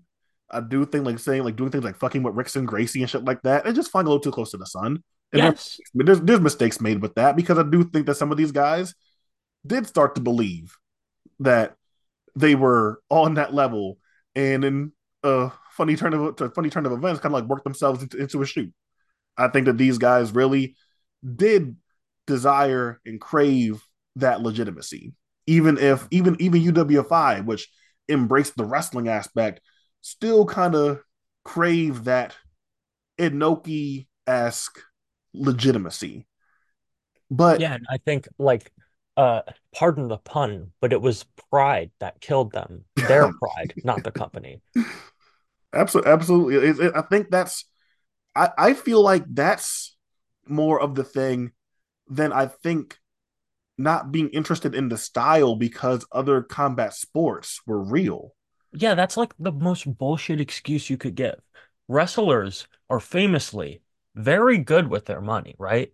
They're famous for being phenomenal with how they use their expenses for their companies. hmm Yeah. And uh box like a promotion like K1, there's probably an entire team of people handling all of the logistics and all of the promotional stuff.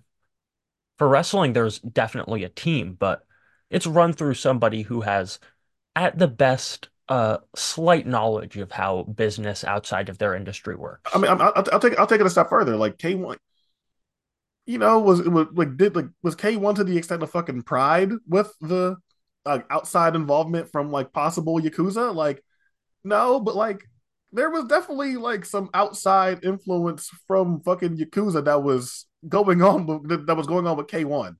hmm Like that absolutely existed.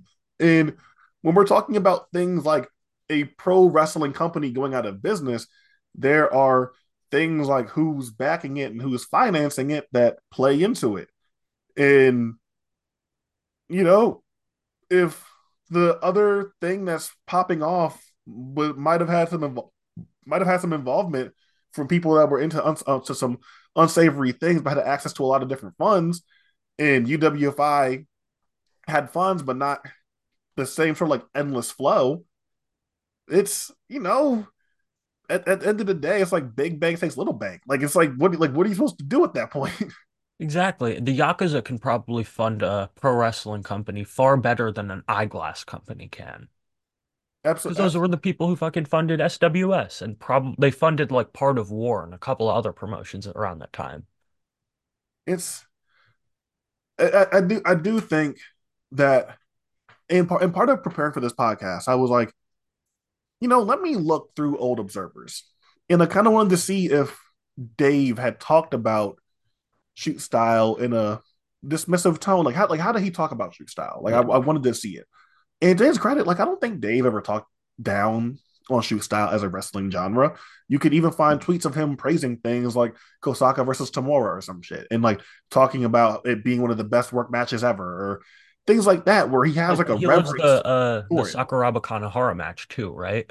Yeah, like he has like a reverence for this stuff. I think Dave has a real reverence for this deep rooted uh valuing the realism style of wrestling. You know, even if he fucking goes crazy bonkers over Ospreay versus Oku, I think at you know this is the same guy that will also then gush about Bryan Bryan Danielson versus Zack Sabre Jr.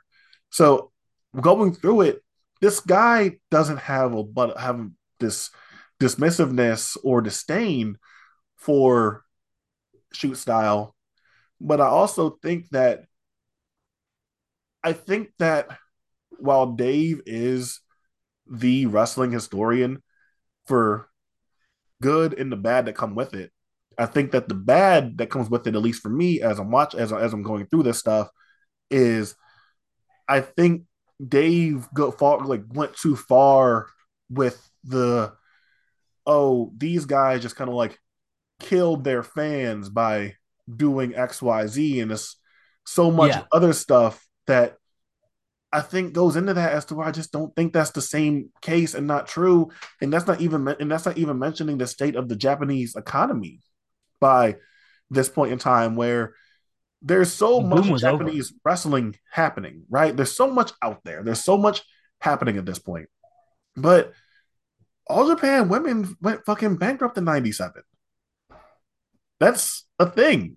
They went, Yeah, they, went, they went bankrupt in 1997.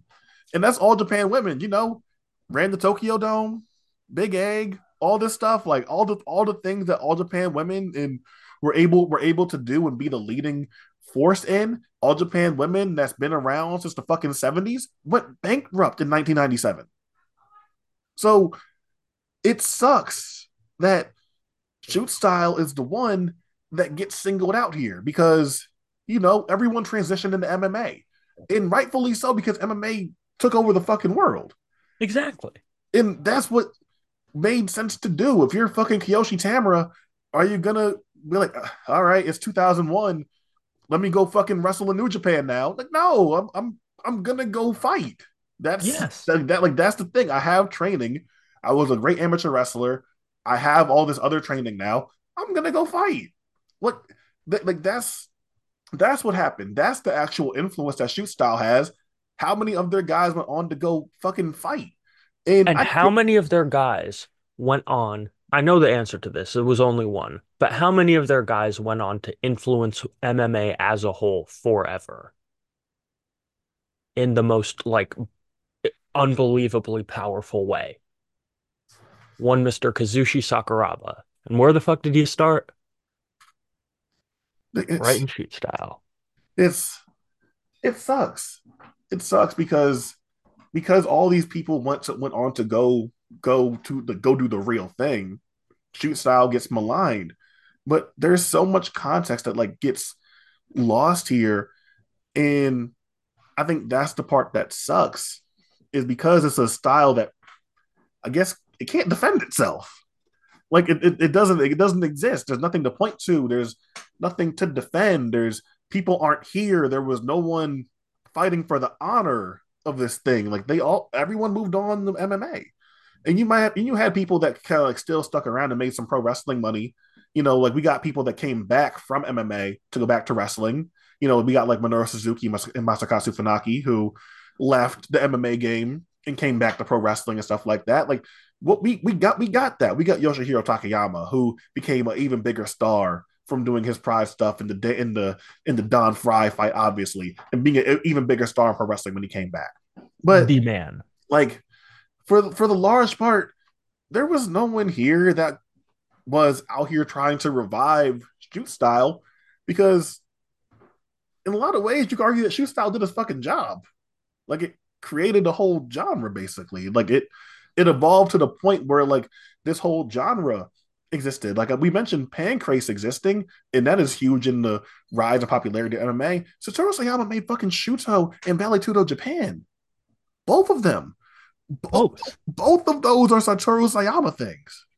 Like that were legitimately successful. I think Shooto still exists. Like it might not, it might not be in the same, it might not be in the same level that it was before, but I'm, I'm Shooto might still exist. Vale Tudo Japan was doing legitimate good business. This is like these are things that are real that happen and is so much more of a complicated history than I think people want to act like. And that is such bullshit to me that I think it ultimately comes down because they don't like shoot style that we're gonna misrepresent what happened. Japan's economy was fucked up. Now, I do think that like if you wanted if you wanted to make a criticism, well, why was shoot style affected more than say FMW? And why could FMW exist up until a certain point and have the same drawing power and not and not, and not face the same issues? I think Atsushi Onita was just that big of a fucking star. I think I, I, I don't I don't even think that's a criticism of shoot style, honestly. No. What the like, I think Atsushi Onita is just a fucking generational wrestling star. He's just like he is Jesus Christ in a wrestling uh singlet Like when like he chooses to wear one. Like like to like to that fan base and what they cultivated over there. Like Atsushi Onita is like fucking he's he's the same level as fucking Rikidozan and Inoki and Carlos Colon and whoever the fuck else. Like to th- to those people, that's who he is. That like it's not it's not the same fans. It's it's just it's not the same people. No. in I mentioned all I mentioned all Japan women. Like, are we going to mention like what happened to all the different various women's promotions in the '90s and the struggles in the struggles that they faced? The Arsion, LC, or Arsion, JD Star. They're just uh NEO. So many just L- L- L- LLP LLPW going out LLPW. JW JWP just was no was no longer what it used to be. Guy is there, but it's guy like you know, Gaia isn't fucking big business all the time. Like it's it's it's like one of those anomalies that's completely run by the person or that's completely existent based on the people that they book because they have so much drawing power, like a war. The only reason war existed is because Tenryu was there. It would have died like five different times. Yeah, like it's fucking like Gaia Gaia was ran by fucking Chigusa Nagayo. Like exactly. God, like again, one of the biggest wrestling stars to ever live. And maybe you can say that, like, maybe no one from shoot style, purely from being shoot style as a wrestler, trans like got to those heights. If you wanted to say that, I don't think that's I don't, I don't think that's like a super bad argument. I think that Takada got really close. I think that even I think that Maeda, if Maeda wasn't to, to be frank, such a fucking dick, like yeah, like like could could have got there, but I feel like ultimately, I think the story of shoot style is egos and flying too close to the sun from its like biggest stars and not embracing wrestling in the ways of like, hey, what we bring is so unique and special to the wrestling world that when we go over there and when we like intermingle with these other styles, we create like the biggest things in wrestling. Dave said it himself in The Observer here. UWFI versus New Japan is a direct influence for NWO versus WCW. Like, you cannot you cannot tell me that shoot style meant nothing and had no influence. If you do, you don't know your history or are a dumb baby with a dumb baby brain. And I think that like unless you unless you unless you have more there, and I think that like you know what like what really the issues with like shoot style like come the turn of the come the turn of the decade, like I think that it's a natural point to get back to the guy that's like the root of all this, Antonio Inoki. Exactly. And the reason why this matters is mentioned Ali versus Inoki at the start of this, but Ali versus Inoki wasn't the beginning nor the end of what Inoki was doing with this stuff. Inoki liked putting himself in there and presenting himself as like the world martial arts champion facing people from other disciplines. He went to Russia and Pakistan and did stuff in the US and brought over Olympians and all this different stuff like he wasn't interested to be quite honest in wrestling the other New Japan talent. He liked doing Ever. these big special like a, attraction discipline versus discipline pro wrestler versus X style thing. That's what he that's what he liked doing. And he is so directly like responsible for all the stuff that we're seeing that it's like he's he's he's he's like you can't remove him from it. You can't no, remove you can't. him from the story. You can't remove him from like how any of this goes. The problem with that is Inoki for the things that make him special, those things also make Inoki like hard to like quantify, I think. And like when That's I and, and when I say and when I say that, like it's what works for him works for him because he's Antonio Inoki. It works for him because he established himself as the god of wrestling in Japan. But he's retired by this point. He's retired by the time this goes on, and nothing about Inoki's booking mind and the way he views wrestling has changed since then. He's very much stuck on pro wrestler versus other discipline. We're going to create interest for pro wrestling in that way. And while I well, I think you can criticize can criticize him for that. Uh, something that you something that you said, uh, I think in like in the DMs or one of our exchanges of ours is like, well, hold on, like if wrestling is, exper- is, is experiencing periods of popularity going down, which by the way is all across the board. I want to add, like mm-hmm. this, like I meant, like I mentioned, obviously this is a podcast about Street Style. I mentioned Joshi, but New Japan after like New Japan needed that UWFI feud just as much as UWFI did.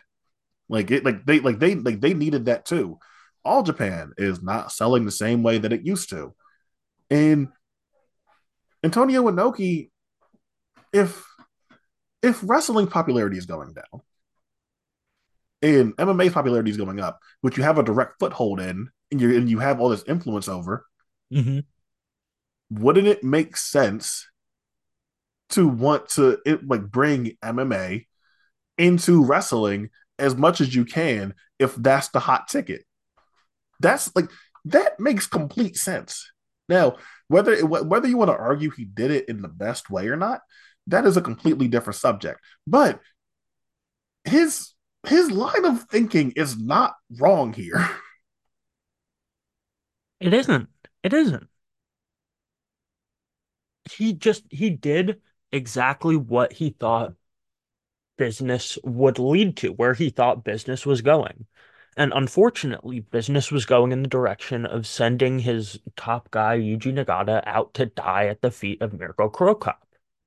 And that's just kind of one of the pitfalls of doing business in this way, is that if you're going to be going into like legitimate fighting in some way, shape, or form, you're gonna you're not going to be able to control the outcome of some of these matches your guys are going to get embarrassed and very badly in some situations. But that's not going to stop you from saying that they fought valiantly and stop those wrestlers from being, you know, like continuously over.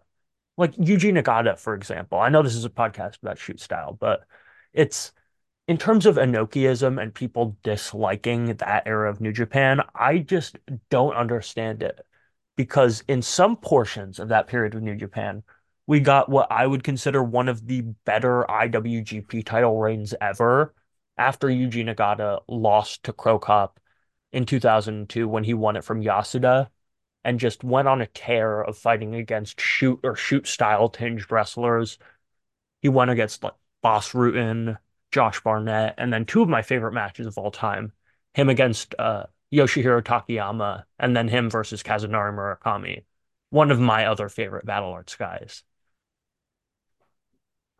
He's, I, th- I think that's the thing is like because there's such this like, there's this like stink on this era that it that like yeah like Yuji Nagata's reign is good. It's really good. It, like it like it's but because people are so caught up on that particular thing, which I get. It's a big platform, and you like kind of like put your guy in a fucked up situation. I understand that.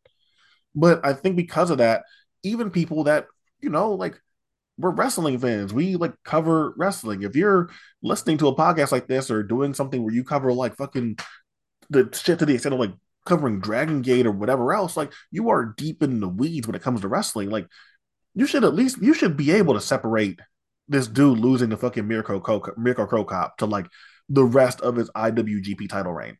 And are there legitimate criticisms I think that can be met with how things went there? Of sure. Like if you're just not into the Bob Sapp thing, I understand that. Like I, I, I, yeah, understand. I understand. Like I like I understand all that stuff. I think like if you're just not into Kendo Kashin, like I'm not mad at that.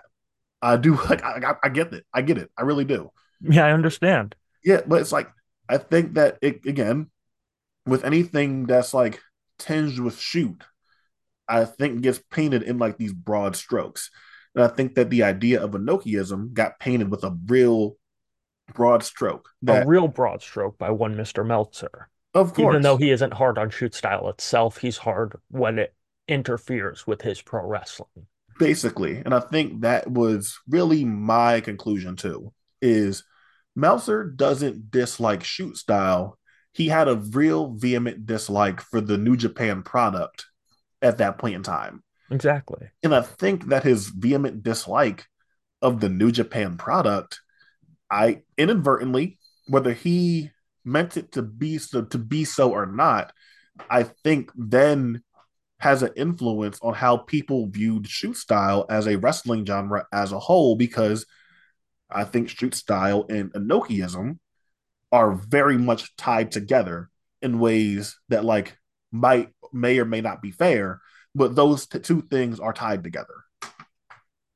It's and honestly, I do understand why they're so in, inherently linked because Inoki is the god of shoot style and he brought a lot of shooters into the company. But I think there's like a distinct difference between shoot style and Inokiism that not enough people understand because shoot style is putting two people who are heavily trained in one specific variation of worked mixed martial arts against each other and seeing the fireworks that happen between them. Inokiism is putting somebody who is trained in pro wrestling, probably for a good portion of their lives, against a freak in MMA and seeing if they survive or not. That's the inherent uh, appeal of Inokiism. Putting somebody like Nagata up against a mountain in Yoshihiro Takayama and seeing how he's able to survive through pro wrestling moves against somebody who is almost entirely against what Nagata views as traditional pro wrestling and what he appreciates and expects from people. And it like works the other way around really well too. Even in the 90s when Kensuke Sasaki was facing off against uh oh yeah, he had a match against Tatsuo Nakano going back to him. That was really, really fun. And just the way that's not even uh in the like the time span that we would usually consider Inokiism, but it is something I would call almost Inoki-ist in the way that it pits a pro wrestler up against somebody who is way more known for their shoot stuff.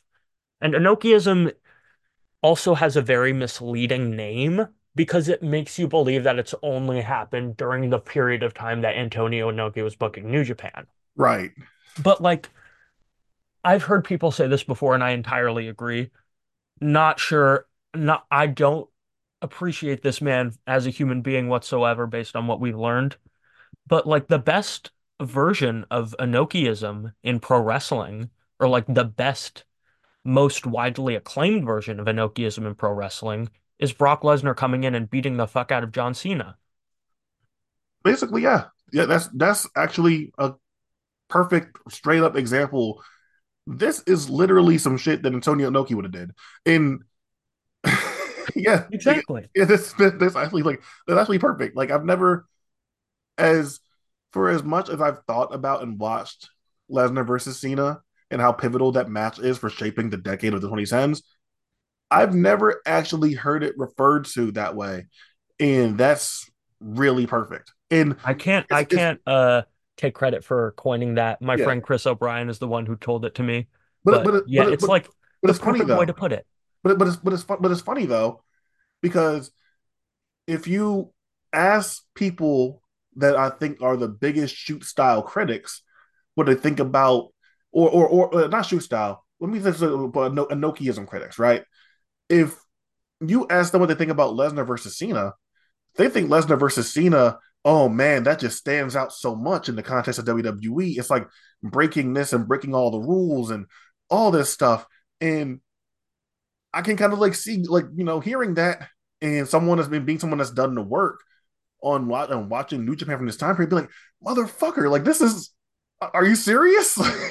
like, I think the thing that people take most exception to, specifically the non shoot style fans in the John Cena Brock Lesnar match, is why they don't like Inokiism. They hate that the uh, company's ace survived and won against the guy who was like a domineering beast coming from actual mixed martial arts. And I feel like a lot of people who hate Inokiism either have that problem or they're upset that Bob Sapp won. And that part, or like, and had control over the main event scene for a period of time. And that part I can kind of understand way more than the other part because it's always going to happen the face, like the ace or the guy at the top of the company, is always going to be able to take down the opposition who's gunning for their spot because the opposition doesn't really understand how to work in the style. and they like might not be able to have that kind of match against everybody that they can have against the ace. So the ace is going to be the one to put them down. And they have to be. Yeah, yeah, like that's it's the ace. That's how you build this guy up to like be undoubtedly like the flag bearer, the flag waver of the company. Like that's just how pro wrestling booking works. So, you know, like in I, I, I will say that I do feel like this could be a reflection of just not being super into the style that then came to pass after Inokiism and then the, that mid to late aughts period and you know the transition into the Bushiroad era. But like, I don't know if you were on Twitter, but I definitely remember this sort of like old New Japan versus new New Japan and who actually was bigger and this and that and all this stuff. And I think that it's like for some people that really had done the work and became fans of this period and just stylistically appreciated what was going on there, and there was aspects to like what they found fun about wrestling. I do think that like it doesn't exist anymore, really, but during this time, there very much was just like super tribal war. I felt between like the old New Japan fans and the new New Japan fans, and like who's a bigger star, and well, actually Shinya Hashimoto did this but Kazuchika Okada is like it's it, it was a whole yeah. There's a whole like it, I don't it, even know what to call it, like a schism between yeah. the New Japan fans. Yeah, and, and, and, and I'm referring to entirely to like the Western fan base and everything, but that that was a real thing that was happening all the time and was kind of like hard to even separate it. When people be like, "Oh, this is New Japan's most profitable year ever," and they're saying that in like 2016 and someone's like, well, actually, it's not more profitable than 98 or whatever, whatever it is. And then people start bringing up fucking inflation statistics. Yeah, and it's like and it it's gets like, ridiculous. Yeah, and it's and it's like this whole and it, it becomes this like whole whole thing, and it's funny because a, a, lot of that really is rooted in people that like one might just like '90s all uh, New Japan more, but also people that like have some sort of reverence for early 2000s Inokiism era New Japan, and then we're just less into the Bushiroad era New Japan that eventually was transitioned into. But like Inokiism was even like it's such a hotly contested talking point that it was a thing that divided like Western New Japan fans on some level, like for years even after the fact. And it's ridiculous. I mean, I I understand why people would be so upset at that time frame, but I just don't see why that's where so many people give backlash and not into the transitional period in like the later aughts, which is where I kind of fall off of New Japan for a while until it starts picking up again in the early 2010s. And that's the time frame where I can see like I can understand people thinking that was more of the quote unquote dark ages of New Japan. Because in like the early aughts, you still have guys like you have your rising stars like your Tanahashis, your Shibatas, and your Nakamura's, but you still have that old guard laying around. You don't have Hashimoto anymore because he's gone off to start Z1, but you've got you still got guys like uh, Sasaki. You've got Tenzan there. You even have Tenryu there for like a year when he's in the G1 in 04. And it's uh it isn't just the Inokiism going on there are so many different moving parts in that era that are just so interesting. Chono, Ch- like like Chono's body is fucked. Exactly. it's like Chono, like Chono's body is fucked. Muto is Muto has moved on to All Japan. Hashimoto Hashimoto left after the Naoya, um, Naoya Ogawa stuff. Like it's like there's all these other things that like, hey, are these the three musketeers and like these three fucking huge, gigantic, decade defining stars for the company? Yeah. Hey, what if two of them are just gone? And it like it, that's that's hard to fucking replace. That's hard. That's like it's hard to do. And it's a byproduct of more than just Inokiism or what we're doing here. Like, dude, like it's wrestling. Stars left. Times are hard in the fucking Japanese economy. There's a lot of shit going on here. And hey, two two guys that are super major in the history of this company two le- legit gigantic box office stars first like you know like like first time they're on the ballot, fucking Hall of Famers on anything.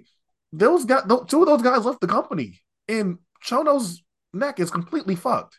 And what are you left with? Like you're left with kind of like, huh, all right, like what do we do now? And when you're going and you're in a pro and you're in an era where wrestling popularity is going down as a whole, MMA's popularity is going up. Fuck, what do you do? You figure something out. and I feel like they did pretty much the best that they could have done in a situation like that, at least for a few years. The run in 02 is really, really good. If you go back and look at like what was happening in New Japan at the time. I mentioned the Nagata title run, and that was like going back and watching that recently was a revelation because I went and watched a bunch of other stuff on the cards. And there was a lot of really interesting, fun shit going on in New Japan at the time. Like, you cannot tell me that given the pieces that they had, they didn't do the best job that they could out of it, besides a few mistakes. And what wrestling company doesn't make mistakes? Of course, but like, you know, I feel like anything that goes into like that side of wrestling, it feels like those mistakes are like hyper analyzed to like the mistakes of UWFI in the people that came out of the that out, out of that promotion, or even like pro wrestling Fujiwara, Gumi, and all this stuff. That like their mistakes are like super duper highlighted. That like the misgivings that might have happened at, some points with Inokiism is like more highlighted is more highlighted than like the context of these things. And I don't know, like I feel like when we do these things, when we talk about wrestling history, history of a promotion, history of all this stuff, we can't just do this thing where we paint broad strokes because it feels like we just will miss so many things. Miss a lot in when a lot of Japanese wrestling history, even if like Fumi Saito exists and we can go like go to, go to Fumi Saito for things, a lot of it is told through the lens of Dave Meltzer. And if Dave didn't like it, which is perfectly fine for him to feel, that's okay. But because Dave doesn't like it, it casts this huge fucking shadow of judgment over a era that frankly a lot of people just haven't done their actual due diligence on because they weren't watching it. And frankly, a lot of that stuff wasn't as super available at the time anyway. So, how many people that say, that say all this stuff actually watched it? Like, and like, you know, watch were watching at the time or went back and watched it. And like, it feels like a lot of people that do that are just saying it because that's the thing to say, not because they went and did the work themselves and this goes into some shit like fucking O'Shea Jackson Jr. being, you know, people, people, people oh, like God. that. but it's like, dude, like, if you like, if you didn't do the work yourself, you're just kind of like going based off what this one person says. And Dave is the go-to wrestling historian. Like he's done the work to to do that, but it doesn't mean Dave is perfect and he gets the story right all the time. And yeah. I think that this is a perfect example of I think that like Dave's misgivings about a product then bleed into how that entire time period is viewed for people wholesale because Dave is the one that said it. And honestly, there's like a double-edged sword of that going back to Battle Arts. I don't think Dave ever reviewed a single Battle Arts show once. None of his uh, none of the matches specifically have a Wrestling Observer newsletter rating.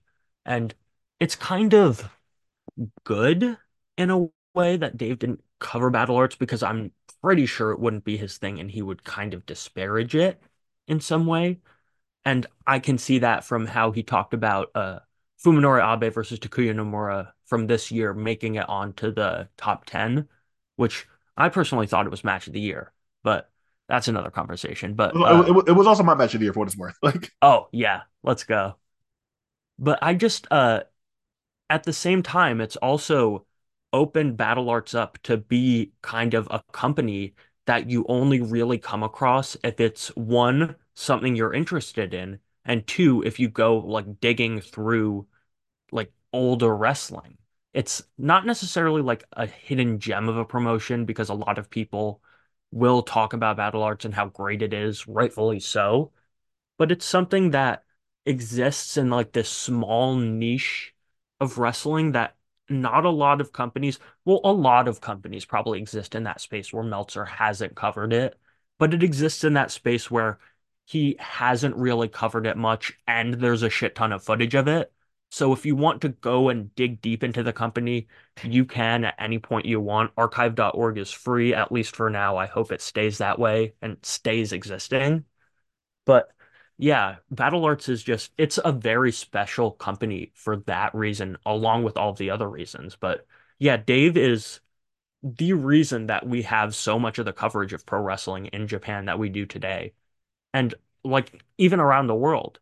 And I think that has led more than a lot of different things to the kind of stifling of other companies and uh, viewpoints on pro wrestling in other countries that may have footage that we don't have. But yeah, he his like he is the arbiter of what a lot of people think about pro wrestling, and I think that just comes down to people, like you said, not doing the work on their own when they really should. And when they do, it'll be like a much more enriching experience for them.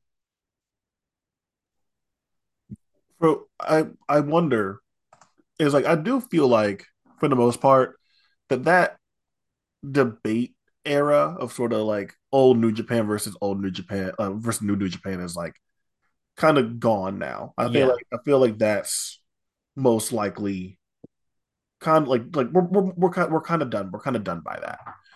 But I feel like more people are talking about how much New Japan is over and how bad it is. yeah, I feel, I feel like we've kind of like gone to a different stage. But I feel like in a lot of ways that we've touched on already, I want to get your thoughts on the legacy and impact that shoot style, shoot adjacent, whatever leaves behind. And ultimately, do you think that this is a style that gets unfairly maligned by people who leave out a lot of economic and other context of the country of Japan when discussing it? To answer your second question, absolutely. People will malign shoot style for any reason that they deem necessary.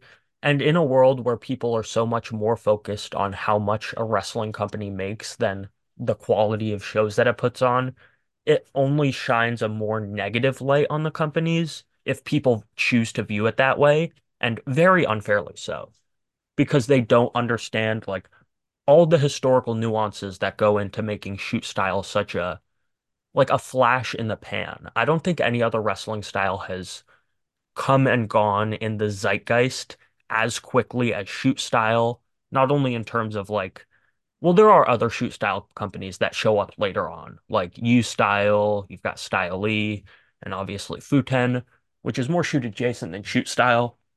But in like the 90s, there was never a time that shoot style really could have existed outside of that point in time where MMA was still in its amorphous infancy stages before all of the regulations got passed and it became kind of a household thing in the US, which uh, and in Japan.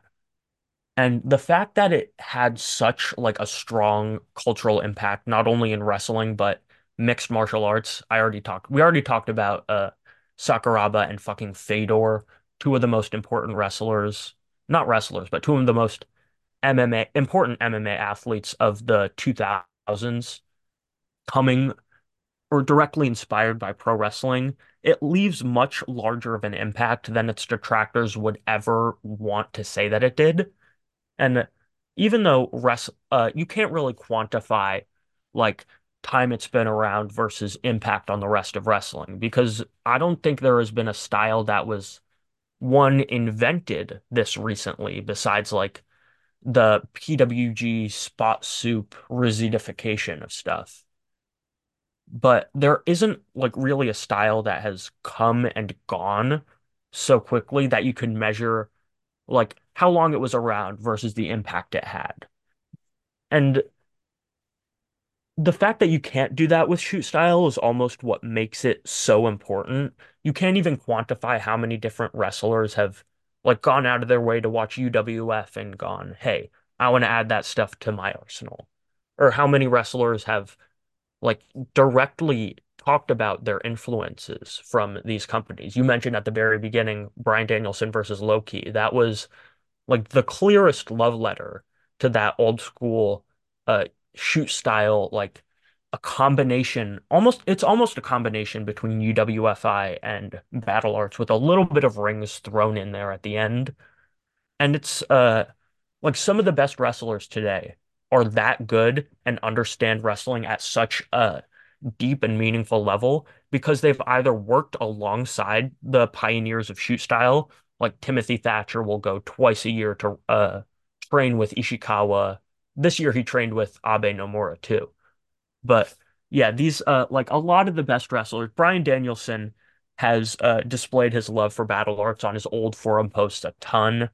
And they're just a bunch of people who we look up to as great wrestlers, especially guys who understand the grappling aspect of it a little better, who can trace their uh, talents and lineage back to watching this stuff at a younger age. Even even like someone that like I think because he's British, like he gets more because he's British. It's a way to it's a great way to uh, qualify a discussion of any person. but because he's British, I think like he gets more associated with like the world of sport style grappling, which he came to be known for.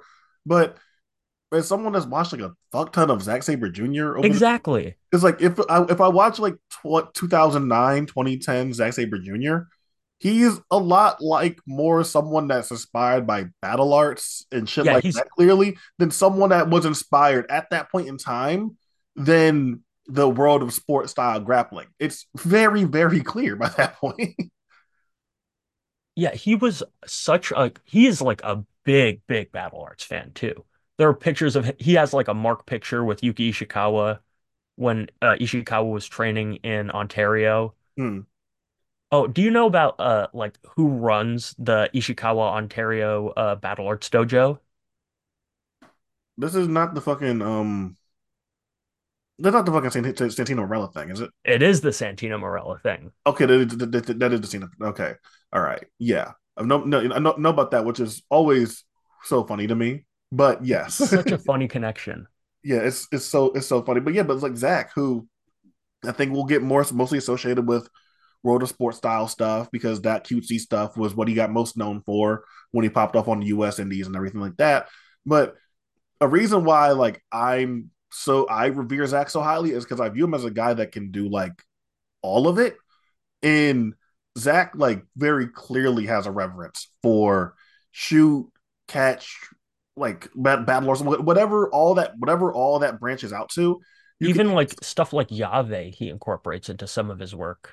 Yeah, like that, like he like he just like he loves that shit as well. So like stylistically, you like you see it there, but honestly, like, and these are these are two of the best wrestlers of all time.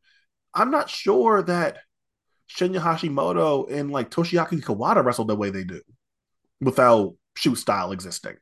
I oh think, no, they don't. I, I think I think you can see like direct influence on like what those guys wanted to represent and be when when you watch when you watch shoot style. Like I remember having a conversation like this years and years back in like the infamous Slack check that I that I mentioned that I mentioned here all the time. Mm-hmm. And I remember saying, "Man, people have like so much to say about New Japan opening, like modern New Japan opening sequences, right? Where the first 10, 15 minutes, if you Don't wanted matter. to say so, that you could say that this like doesn't really matter or lead anything. Mm-hmm. And I'm like, man, that's like so funny to say and criticize an Okada or Naito or whoever for their mat work as if like fucking Kawada and Kobashi and Misawa are like all that interesting, like in theirs. Oh, and- oh no, they're like I'm gonna get a ton of heat for this, but the four pillars and a couple of the three musketeers mat work is like not very good at it's all. It's not good.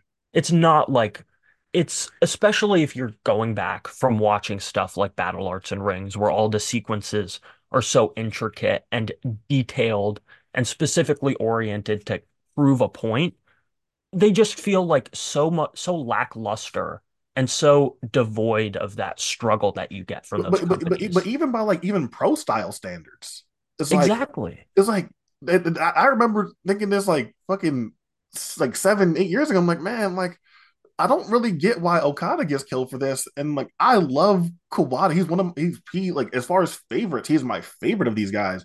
I'm like I don't know why we just treat Kawada as if he just like this one like ha- like this like super duper legit badass and like acting as if he's just this I don't know. It feels like some people just have like this mis like this misrepresentation of Kawada and what he actually was as a wrestler sometimes. And And it's like really confusing, especially to me, because Kawada takes so many cues and so much inspiration from my favorite and probably my pick for the greatest wrestler ever, Genichiro Tenryu. And yeah, he was never like all that on the mat whatsoever. He's that's like one of my slight gripes with him is that his mat work isn't very interesting. But if you put it up against all the other great stuff he does, it just doesn't really matter. And he uh, Kawada just is like um he was molded in the image of Genichiro Tenryu, and he just doesn't he has that same like weakness, but people paper it over and call him like not necessarily I haven't seen people call him like a technical wizard or anything, but I've seen people call him like one of the more technically sound wrestlers of his time, and I just can't disagree more because he's phenomenal. Don't get me wrong, I love Toshiaki Kawada.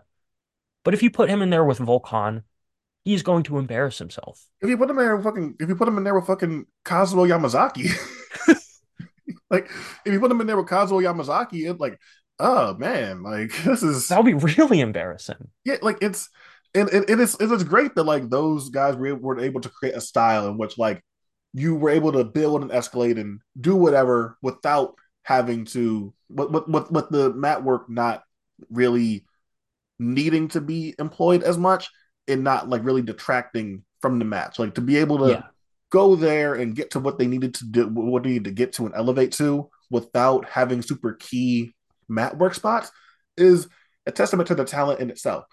But it's just it's just it's just a funny thing when I think that well when I when I compare like those eras and conversations. But to get back to the point at hand, it's like I think Hashimoto and Kawada are very clearly byproducts of you mentioned Tenryu being a Kawada, be, like you know being an influence on Kawada, and that is for sure true. But I think that when you go to the employment of kicks or whatever, that like in Kawada being a guy that got known for that, hmm it's it's it's, it's directly shoot style influence. It's like the hard hitting badass side of things. It's like that got that's a direct influence. I think that it's a very clear influence on Shinya Hashimoto. I think that even to the point of like when Hashimoto left New Japan and then Zero One, I think that Shinya Hashimoto, like based off of I think bad experiences and like you know with, with Ogawa and shit like that, like that when you go and look at how he like used um Yuki Ishikawa and shit like that, and like other Battle Arts guys in Zero One, it's like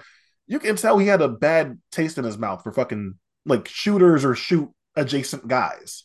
Like it, it's it, it, it's a fascinating history that I think gets downplayed. But even then, like I think two big stars are influenced by this.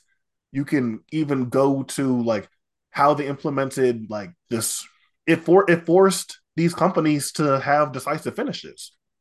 Like this is a thing where we're transitioning from an era of the Japanese versus foreign talent time period in wrestling, and it forced them to have cleaner finishes and more decisive victories, and really almost by itself changes the whole genre of Japanese wrestling. I think in in, in those ways, and And it's like, sorry, but I think it's so funny that a style so deeply associated with people not being able to back down from their comically large egos was the place where people actually got clean finishes.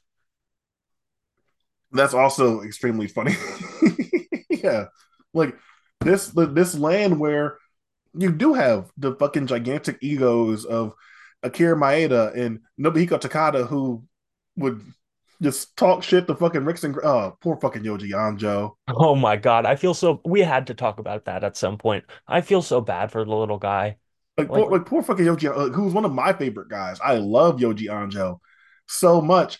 What said like he gets fucking set to go fuck with Rickson Gracie? What the like fuck? Are, what are we doing? in any other situation, if he was asked to like talk to pretty much anybody else, Yoji Anjo would have had a fun little vacation over the few days he stayed there. But he had to go shit talk Rickson Gracie. this god damn poor, poor poor fucking Yoji Anjo. But yeah, like this this this place where Kiyoshi Tamura didn't want to go fucking work New Japan and Akira Maeda didn't want to go. How dare he go fucking work Lucha and run ropes? Oh God, God, God, God forbid. Oh Like God. it's this land of this is still where we got an era of more decisive finishes and not getting the DQs and countouts. Like this, it's shoot style has had way more positive influence on wrestling than anything negative by far. There's way more positive impact on the style of professional wrestling in Japan than there's anything remotely negative. Anything that you have to say negative about shoot style comes to how it might have been booked at times by people eventually after the heyday of the style. If you if you have like problems with the Inokis or or, or Inokiism or whatever, but other than that, I think generally it's had a huge impact on on every positive outlook in every way, like with with with, with wrestling. With whether it's like I think that's striking. Absolutely being better in Japan and getting better over time and looking more legit and hard hitting and really embracing that. Absolutely, it's also a byproduct of shoot style. This is like this all I think goes together. You can't separate you can't separate these things. Like I can like I can watch Jumbo Tsuruta versus fucking Billy Robinson and Nick Bockwinkel and Mil Máscaras from the 70s and I love those matches, but it's it's you you see it's not this it's not the same. The style's different. Even when you get into the 80s and you're watching 80s new japan and you're watching what they're doing it's still more of that like jet like that nwa influenced style. That's what like that's what you're getting. And when you get the change it changes a lot and is it just shoot style no you you attribute it to fucking like satoru sayama and all that stuff that like you know the heat that he introduced and all like it's it's a lot, but by far, everything is just so much more positive than negative. Okay, I have a question. Now that I'm thinking about this a little bit more based on what you just said about the NWA style, do you think in some way, and I think the answer is probably a yes, given what Satoru Sayama's political beliefs are, that the return to shoot style was like some sort of a movement in like Japanese nationalism to stray away from the Americanized style of pro wrestling that had become a custom around Japan because you were bringing in like foreign heels like uh, Bruiser Brody, Stan Hansen, even Ted DiBiase constantly in all Japan. And in New Japan, you had like so many unclean finishes, so much uh, DQ and just stuff like that all around. I think absolutely. I think that like that can be rooted in that for sure. Uh, we all like. I think that Sayama also rightfully so thought that he should be pushed even bigger and harder as a star, which like he's wasn't wrong for either. No. But you're also like right in the middle of New Japan, kind of like trying to figure themselves out again after like the stuff with Shinma and Inoki and getting this like having like the kind of like public disgraces and stuff like that. And even though Sayama was such like a huge star, not wanting to kind of like go all the way with like building around his his character and what and like build, building the struggles of the company and promotion around him and through his eyes and some of that goes through like the junior the perception of junior wrestling i think even by that point. And also antonio inoki be like i'm gonna fix this myself. And i think that absolutely just from an ego standpoint also influences satoru sayama to be like fuck it.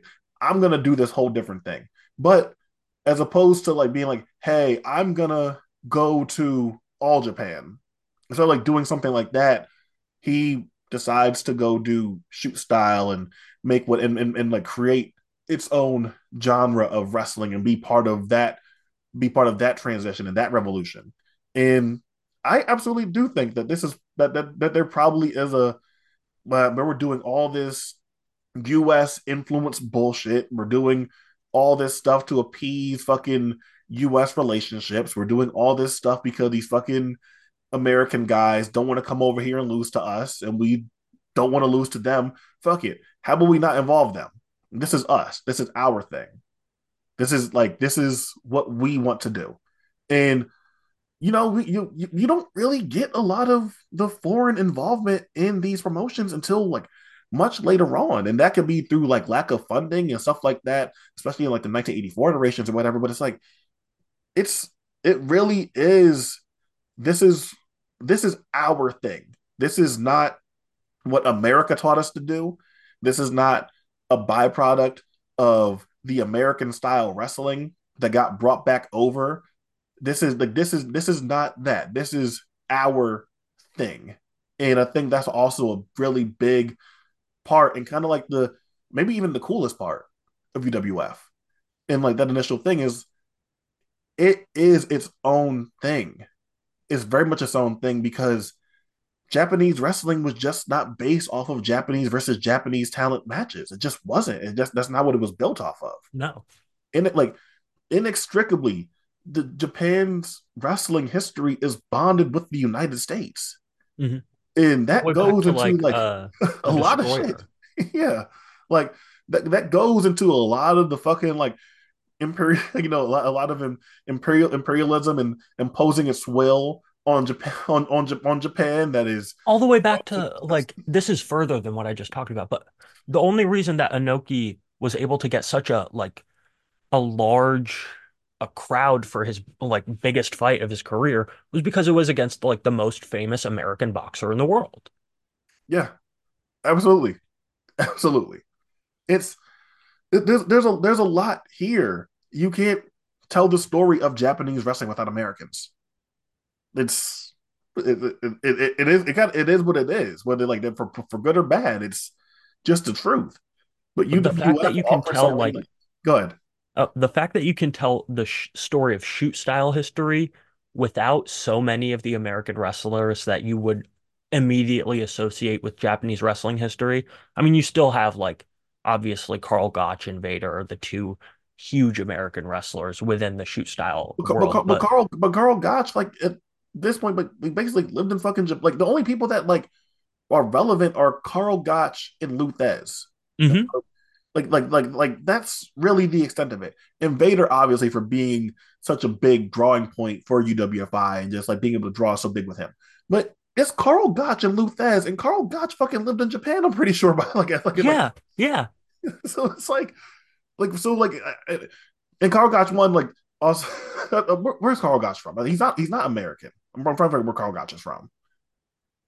I can't. I can't. I can't remember where is fucking. I remember that he was. Uh, his family was uh, interned in the Holocaust, so I know he's somewhere from around Eastern Europe. Okay, yeah. So even then, so like, I guess what we that we have Thesz, and that's really it. That's that's honestly maybe even the coolest thing about shoot style is like you can tell the story of it without the American imperialism that very much that very that very much influences like the fact that they had so much control over the way Japan wrestled. it's it's like so unbelievable. That's one of the things that makes shoot style as a genre so interesting to me is the fact that it's such I don't know if there's another genre of wrestling besides lucha that's so inextricably linked well, not even lucha, because shoot style is so inextricably linked not only with one specific country, but one specific like 10 or so ish year, or like, no, like 15 or 20 year window of one country. It's like, it is the epitome of flash in the pan wrestling. It could have never happened anywhere else with any other fans, with any other group of wrestlers who had specific ideas under any other like country's regime without the, as you said, imperialism of the US and like the hegemony it had over Japanese culture and wrestling as a whole. It's just such a unique uh, genre or like style of wrestling because you can pretty much tell the story exclusively with Japanese wrestlers and a few outsiders who came to Japan specifically to wrestle that style and came with lots of respect for that style. I'm not just talking about guys like Lou Thesz and Gotch, but even down to like smaller, even less than the Vaders, the Carl Greco or Carl Malenkos of the world, who traveled all the way to Japan just to work with battle arts exclusively. Right. Or even somebody like, I'm trying to think, but I can't. Uh, yeah, there's so few that I can't. I'm drawing a blank on my second wrestler that I'm trying to name, Volk Han. Yeah. Volk Han is, he's not from the US, but he's another uh, non-Japanese wrestler who deeply influenced shoot style. But he came with like a deep understanding of sambo and Japanese martial arts and how to like combine his own martial art with shoot style. And it all comes down to the fact that these men, I think the egos involved aren't just the reason that shoot style ultimately died an untimely death. They were the reason that shoot style was invented because you don't get it without just those brash, brazen personalities saying fuck you to everything that wrestling stands for. Right. Like it's shoot shoot style is the closest thing that wrestling has ever gotten to any like like I guess like that resembles like punk or grunge. And like Exactly. like in those like those like real like before the commercialization and like mains in mainstream uh taking of those genres.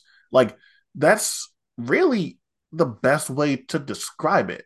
It like it's like this is actual punk rock pro wrestling. This is actual like the closest thing the closest thing that you can get to like the rejection of the fucking homogenization of rock that like lead that leads to like the grunge era of the early 90s. Like it's this is like the closest thing you get to that and it's perfect because we saw how quickly punk got taken and made corporate. We saw mm-hmm. like how we saw how grunge like got taken and fucking sanitized and watered down.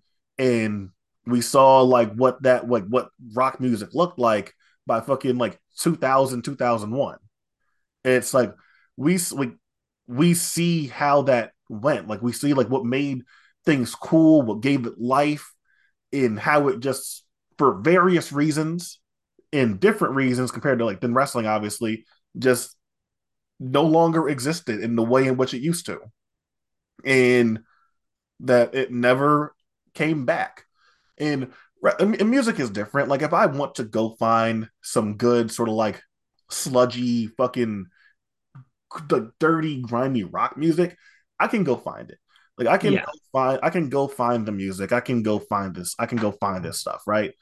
But if i if like but if i want to go watch like something that's influenced by by by by by shoot style stuff or anything like that. Like, yeah, there's the Abes and the Nomores of the world, but you know, most times just two guys. it- it's just two guys, and sometimes what I gotta get is fucking like fucking Yujiro Yamamoto, who was around for for the shoot for some shoot style stuff back then, and him battling in a fucking bar at American Pro.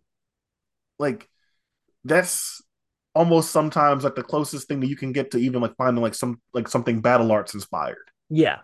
and that's like so can like so can we do that can we like can we go dig and find and search and scour all over the fucking world to find stuff that scratches that itch yeah we can because there are people that were influenced and shaped by how that wrestling made them feel but it's not the same with the punk or grunge because you know it's just music is different. Music is just a much more wider and vast industry and like way way more easily accessible. So i can just go find whatever. And like it's harder to find the stuff that stands out in wrestling. And ultimately in wrestling you still want to be someone that can catches the attention of a major company and stands out and you want to go through the schools and all this stuff you're it takes a lot of fucking gall and the audacity to Do shoot like style. to, to, to do to do that. It takes a lot of fucking gall to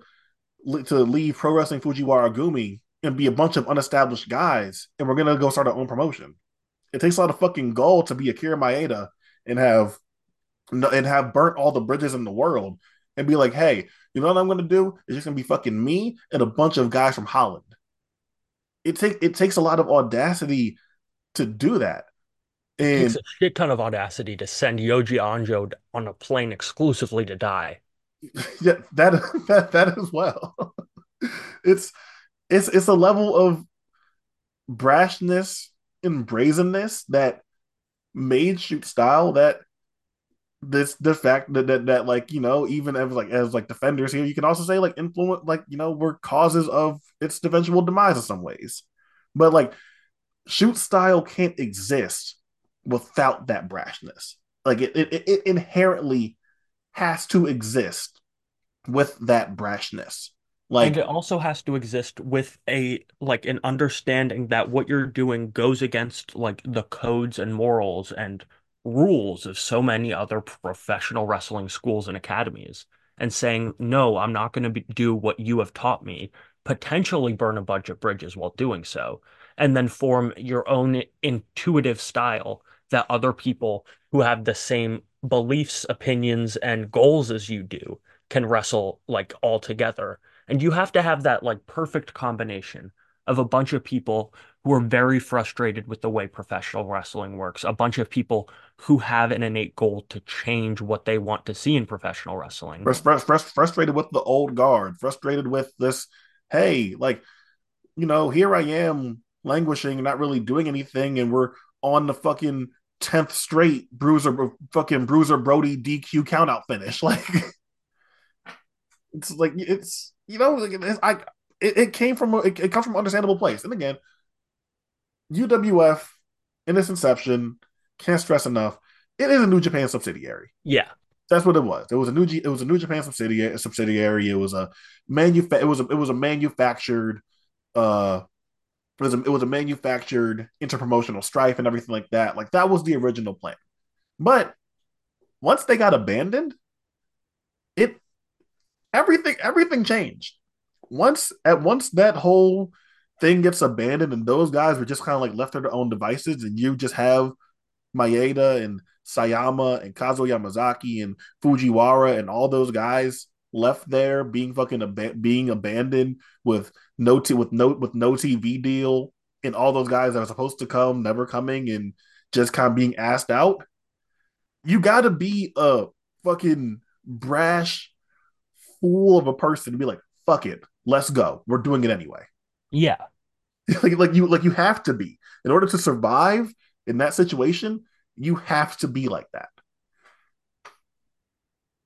And the thing about wrestling is not only do you have to be like that, you have to know people who are willing to be like that, who are as upset as you are. Because literally, uh, if you went to pro wrestling today to find a bunch of disgruntled young guys who want to do their own thing, you'd find so many people. You'd find so many of them. But to get even two of them to agree on what that thing that they want to do is would be impossible. The fact that there were so many of them concentrated in one area at one point in time is something that I don't think we'll ever get again. And we've also kind of lost the recipes. Like a lot of those guys, like Maeda, uh, Takada, even uh, like going all the way back to Funaki, a lot of them either went into MMA and didn't train people in pro wrestling, or their bodies were so broken down by the end of their career that they wouldn't be able to train in the way that they wanted to, or at like the fullest extent of their abilities. So the like the recipes or the stuff that makes shoot style shoot style hasn't necessarily been passed down between generations, except for like small pockets of people in Japan who are thoroughly dedicated to it, like your U file camps and your futens.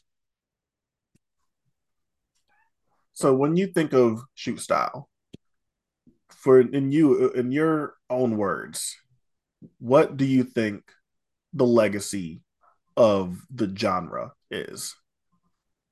I think the legacy of the genre, it depends if you're talking about just pro wrestling or pro wrestling and MMA. Because if you're talking pro wrestling and MMA, it's a a legacy that spans both uh like both forms of entertainment. UFC would or MMA would not be in the place it is today without pro wrestling.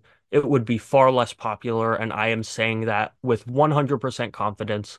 If Sakuraba Gracie doesn't go exactly the way that it goes, MMA is nowhere near as popular in Japan or in the US as it is. I think I think I think you can argue that MMA wouldn't have been the thing. I think you can argue that kickboxing would have been the thing. Yeah, Pride wouldn't exist without Takada versus Gracie. Yeah, like you can like absolutely argue like like K1 was art was running US shows. And yeah, UFC was a thing and they were like trying to figure whatever out. And again, like Vale the Vale Tudo Vale Tudo Brazil is doing is doing is doing stuff there. So like the idea of mixed martial arts is there and prevalent, but I think there's a legit chance that K1 and like kickboxing becomes the thing more than mixed martial arts becomes the thing. Like if you take that, I'm I completely agree. If you take Takada out, you don't have pride, and the MMA boom in the US doesn't really come until Chuck Liddell gets big. There is a huge gap. There's a huge power vacuum that kickboxing could really easily fill. And pro wrestling is the only reason we have like the UFC doing as many shows it, as it is today. And even in, on like the pro wrestling side of things, shoot style has inspired a lot of the best workers going today. A lot of the best workers of the past 10 to 15 years who had their career renaissance or like had their entire careers happen between now and the point that shoot style quote unquote died. It's really integral to how I think a lot of later interpromotional rivalries have gone as well. Like uh, Dave mentioned how UWF versus New Japan, I think, was one of the things that sparked WCW versus NWO. Obviously, that's one of the biggest fucking uh, programs in professional wrestling history. It's the whole reason that we have the WWE as we see it today. Because without the NWO versus WCW feud, the Monday Night Wars may look very different. Everything in pro wrestling looks so different without the NWO, but that's just one way that shoot style has changed, like what we view as pro wrestling. Without shoot style, we don't get Kazunari Murakami facing off against Shinya Hashimoto in the Tokyo Dome. We don't get Shinya Hashimoto as the wrestler he is. We don't get so many of the things that we deem great in pro wrestling, but you might not know that we don't get them without shoot style if you don't know shoot style. Like, there are so many different threads that you can pull that if you unravel them, all of them trace back to something that shoot style helped popularize. Like, of course, there were a lot of bloody, violent matches uh, in during the 80s in New Japan and All Japan. But I think at like the floodgates that opened after you see Tatsuo Nakano his face just leaking all over the canvas. It isn't immediate, but you see companies like New Japan and War more than happy to let their guys do a little bit of bloodletting.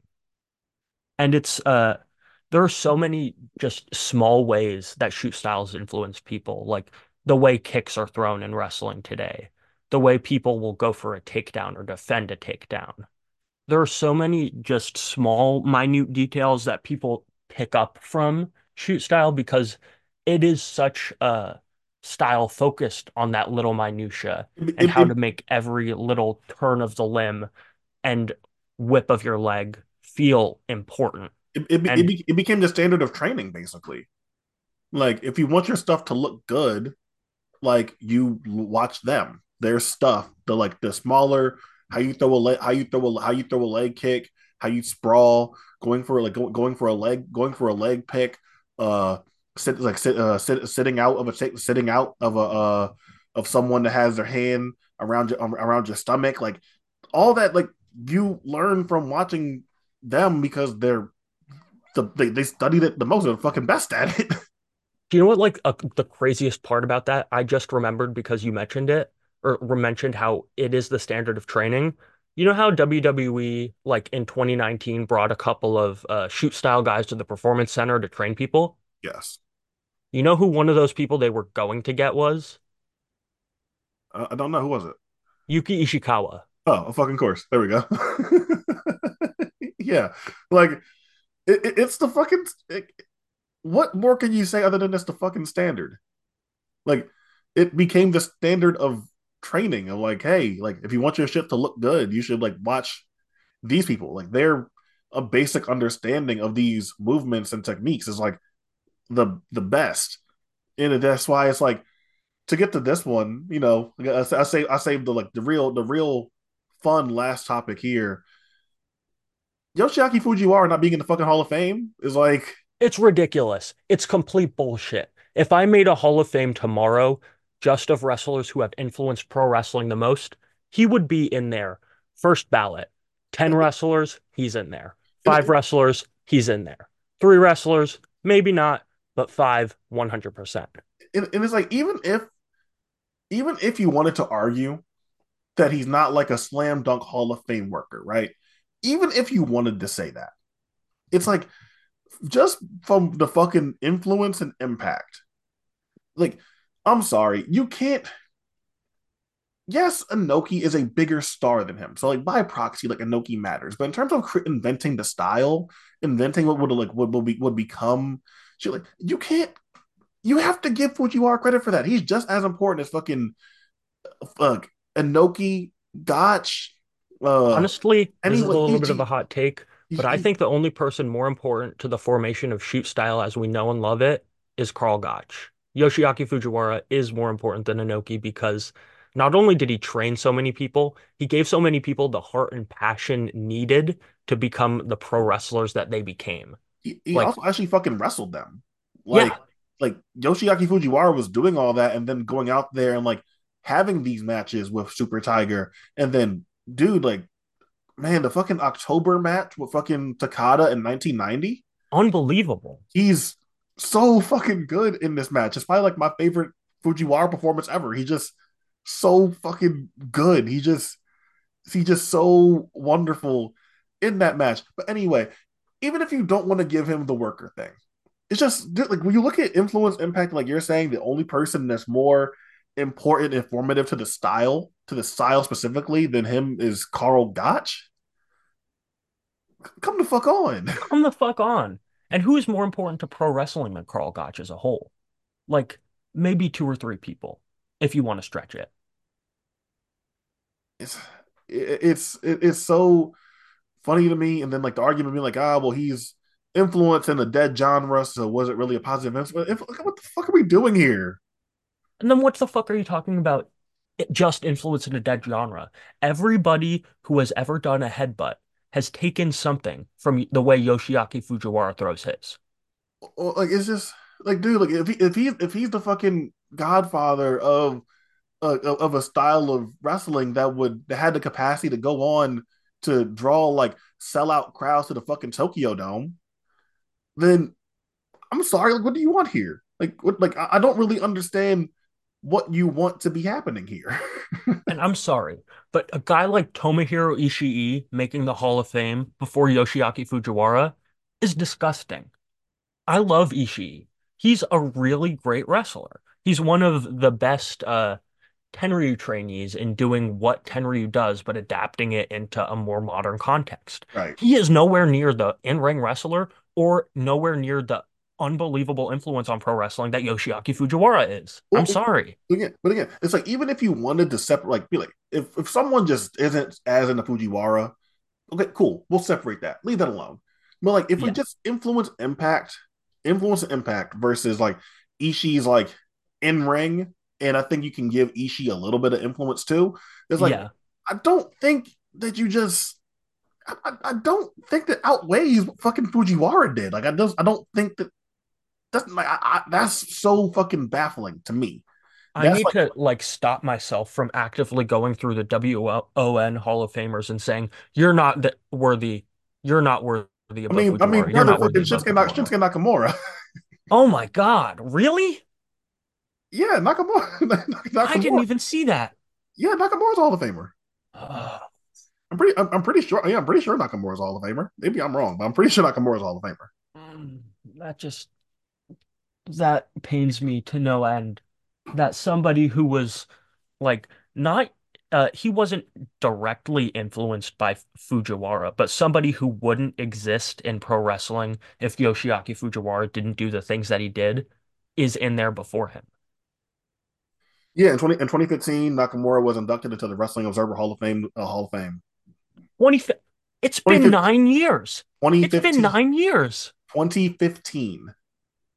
Okay. Nakamura. That's a crime. Somebody has to be tried at the Hague for this.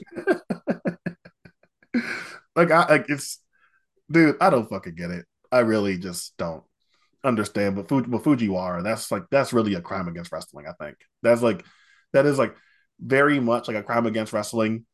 But um, I think for me, like the legacy of shoot style, I think like I said earlier, is this is the closest thing that you will find in wrestling to something like a punk or a grunge movie. Mm-hmm. And I feel like that is what makes it cool. As much as I love the uh the Three Musketeers era of New Japan and the juniors that we got. We didn't mention the fucking influence on New Japan juniors. Oh no. Oh my god. we didn't even mention the influence on fucking Shinjiro Otani and Koji Kanemoto. Like we didn't even, we didn't even mention that. Takaiwa? Yeah, we, we, we, yeah, we didn't even mention the influence on the fucking juniors. But like, yeah. Like as much as I love that and I have like a love for like most like most things wrestling, it's it's just the coolest thing to look at because it's so unique and what it represented and like in a lot of ways what it st- what it stood for. And i i just like I, I i admire it more than like i admire almost any other form of wrestling. Like and it's not that it's perfect. It's not that i think that like every shoot style match ever is fucking awesome and is mm-hmm. great and is just like you know yeah. it's like perfect style. But I admire what it takes to be able to do that. And the guts that it takes to be able to say fuck you to a big time contract from one of the biggest promotions in the world just because you believe what you believe in strongly enough. That's like a level of conviction had by so many different guys at that time that is pretty much unfathomable in today's wrestling sphere.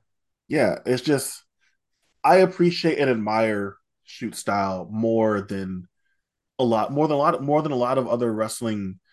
And like and I say this admittedly as someone that because I grew up watching MMA like when I was trying to uh, like learning to understand shoot style I was like getting more into, into wrestling I was someone that was like well I could just watch I could just watch UFC like I like I like I come from a place where like that's how I used to feel about it. And over time I'm like man like this is a hard thing to do this is a hard thing to do. You made a style from scratch. And whether that was the UWF crew, and whether that was Battle Arts, or whether that was Rings, you made a style from scratch. Uh, my like my even if we separate Maeda from the UWF stuff and we just be like, hey, like Takada and Yamazaki and Fujiwara and Anjo and those guys made a style from scratch. And Ikeda and uh and and Ikeda and Ishikawa and Osaka and Greg and Greco and Ono like they, like they made a style from scratch. In fucking Maeda and Volk Han and Zuev and Yamamoto and Kosaka made a style from scratch. Like, do they have like similar roots and things like that? But it's like, damn, like at the same time, like we're watching these, they're making their own style. They're making these as they're going along and they're not the only ones. Like we watch like the fucking like Lucha Resu stuff, and we're watching, yeah. you know, like Michinoku Pro, Toryumon, eventually Dragon Gate. I'll do the same thing, but to just completely buck the system and buck the norms and create your own thing and do that, it's it's a cool history. And I think more than anything, like even though like we had moments of like being like super passionate about it and caring and like doing whatever. Like I really, it's just a cool history, and I think I just want people to know that there's a really cool history behind shoot style that if you don't get blinded by the this by, by the discontent for Inokiism is a really cool style of wrestling. There's a really cool story there to dig to sink your to, to sink your teeth into that There's so many cool stories. Like so, like so, like so much so, like it's not an exaggeration to be like, hey, this really ties into the history of pro wrestling by far. Like I've done psychology is dead episodes on fucking AJ Styles and Kenny Omega and all the and, and, and all this stuff. And by far, in terms of like actual research, this is the most research I've ever done for a podcast. And it's not just because I cared about doing the podcast well, it's there was so much information that as I kept going, I wanted to find more and more information. I wanted to find so much stuff. I wanted to find, hey, did anyone else own rings other than Akira Maeda? Like, who was funding this thing? And I couldn't find anything. I'm like, oh, was fucking Akira Maeda running this shit by himself? like, like, like I'm like, I, and I don't know. I still don't know. I can't find. Uh, I can't find if anyone was fucking funding rings. I don't know. Like, I don't know. That's insane. Like, I like I can't like I can't find anything. I don't know. I, I really want to know where this was coming coming from. There's still more that I want to know. I want to really pinpoint. Hey, is this just you know the like the uh, language bit, like the language barrier in terms of fucking coverage or whatever? So I can't find anything. Like, but I'm like, hey, who who funded Rings? I, I don't want to know. But and, and Rings lasted until fucking 2002. So it, it wasn't just Maeda? There's no way it was just Maeda. It had to be backing somewhere. So like like who was it? But I can't figure out what it was. And like there's still so much that I want to know and I want to learn. And I think ultimately it's just this is a really really cool period in wrestling. And the 90s and wrestling is just especially in Japan is just so fucking cool. There's so much that's cool and unique about the 90s and wrestling and in Japan, in, in, Japan in particular too. It's just you get King, you get you get into King's Road stuff in all Japan. You're getting really good New Japan stuff. Tenryu just being a fucking one man army, doing whatever, doing whatever he wants. You're getting you're getting all the various. You're getting all the you're getting all the various different Joshi stuff um, across several different promotions. You're you're you're getting the birth of Lucha of, of Lucha Resu and Michi and Michinoku Pro and all these different things, and so much to love and enjoy and like still don't forget, uh, don't forget FMW. Onita FMW, yes. everybody with his explosions. FMW, like in Onita, somehow becoming like the. If anyone became fucking Inoki, it was Onita. It was like, like in like in like what he was able to cultivate there, and you still have shoot style, and I I really hope that if maybe this podcast can get someone can encourage someone to like give it a chance reevaluate how we talk about some of this stuff, then like that's really like what the end goal here because like it's just, it's just a really cool period in wrestling. And I can't let you leave here without saying what it what to you is the best shoot style match. Like actually I'm gonna give you two. I'm gonna give you two. What is the one you would you would show someone to get them into shoot style? And what is your personal pick as someone that's versed in the style as the best shoot style match. All right. So for the first one, I have two separate answers. It depends on whether the person I'm showing shoot style has a fondness for the red stuff in wrestling. If they do, 100% of the time I'll show them Masakatsu Funaki versus Tatsuo Nakano. It's a basic pick, but I don't think you could really go wrong with that match. It is one of the most heated shoot style fights I've ever seen in my entire life. Nakano's nose bleeding all over the place, having to get a towel, that towel quickly blooming red, slowly creeping across it. It's just, there's so many visuals and so many impactful moments that it just has to be seen to be believed. And if you're not that into blood, I would suggest any any of the three. I would make them sit down and watch the entire trilogy bef- uh, between Volk Han and Kiyoshi Tamura because it's just that good and it exemplifies exactly why the technique and shoot style is so important to what it means. And my favorite shoot style match, I'm going to say something a little bit controversial, but it is Alexander Otsuka and yes, Alexander Otsuka and Yuki Ishikawa versus Daisuke Ikeda and Takeshi Ono from October 30th, 1996. And if you know that year, 1996, you know there's a very famous tag team match that takes place a month and a few days afterwards. And honestly, I think the 103096 tag is the best tag match of 1996. That's a statement that I understand. I don't endorse, but I understand. I just like watching Takeshi Ono get ragdolled around by Alexander Otsuka like he weighs nothing. Yeah, it's it's hard it's hard to top that. It is hard to top that. and it has like it secretly has some of the best Ikeda Ishikawa interactions in their entire career. It is. A, How it, about it, you? What would your choice It is a really be? fucking good match. I love that match a lot.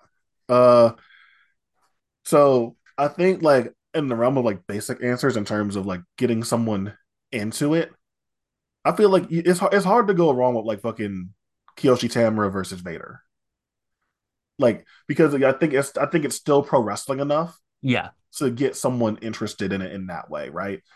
But I think if I'm going for something that's more straightforward as a foray into the genre, I'm thinking Masahito Kakihara versus Yoji Anjo from June 28th, 1996. 1996. Oh, yeah. Yeah. And I say that because I think Kakihara is just a fucking badass. And I think the story here is just so good of one guy getting completely dominated and getting his shit kicked in for the majority of this and like having the, you know he gets knocked down has using all using all his escapes and he just like you know being on his very last thread and then finding a way to be to be able to eke out this victory is it's very very wrestling it's yes. very wrestling so like i feel like even if someone isn't used to like how much grappling and leg locking whatever that they're seeing you can still follow through on one guy's getting his ass beat for the majority of this and then like the sort of underdog flash comeback victory that you get that is like a very like fundamental wrestling story. So like that would be in terms of showing it to somebody to get them into it. I think those would be my picks. But I thought I thought about this and for a long time mine was Tamura versus Takada from February yeah. 14th, 1993. Like I think that's perfect wrestling. I think that is as perfect of a fucking story as you can see getting told as Takada being the guy in UWFI facing the real brash and arrogant Kiyoshi Tamura and watching that story play out and watching Tamura get so close, so close to maybe like to pulling that shit off. You're watching it and it's really gripping and enthralling. But it's Tsuyoshi Kosaka versus Yoshihisa Yamamoto from April 4th, 1997. April 4th, 1997. Yeah, I can't I can't disagree with that.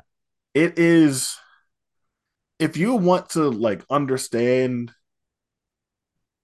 it's it's almost like the closest you get to like fucking like real outward showmanship in rings.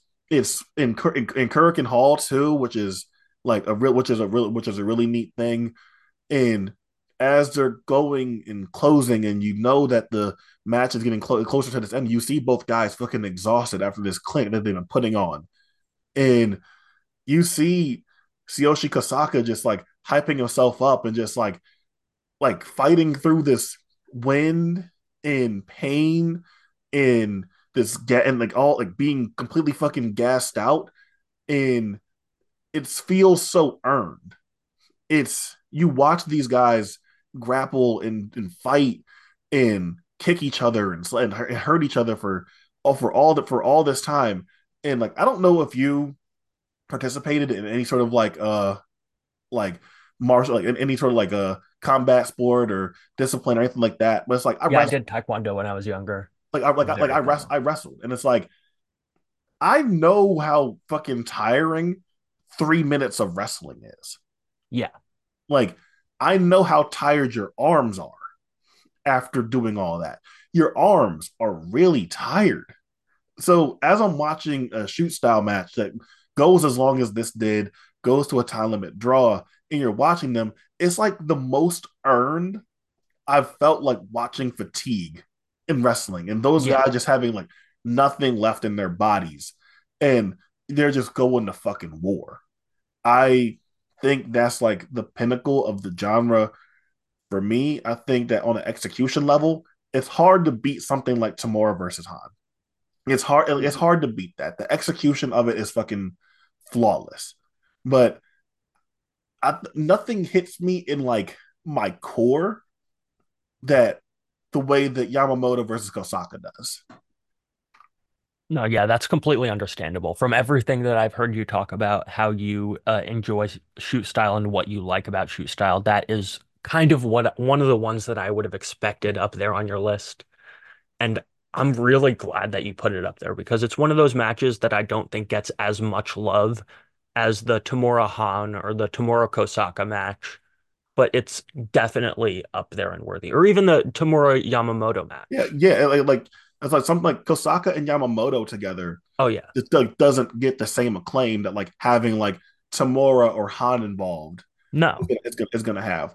But yeah, like Kosaka and Yamamoto like together, just like they found something like really fucking magical and special. like there's other ones that you can sit there and pick that are very, very, very, very valid. But like, yeah, I, I don't think anything kind of like hit me in a special, like emotional way, the way that that hit me in like a in in that in that regard, and like it stands out because of that. That we're like because like even beyond the execution and being in awe of that, it's like man, like I watched that, and as I'm watching Kosaka like fire up as he just has no more left in the tank, it's like that's fucking wrestling. That's pro wrestling. It's wrestling.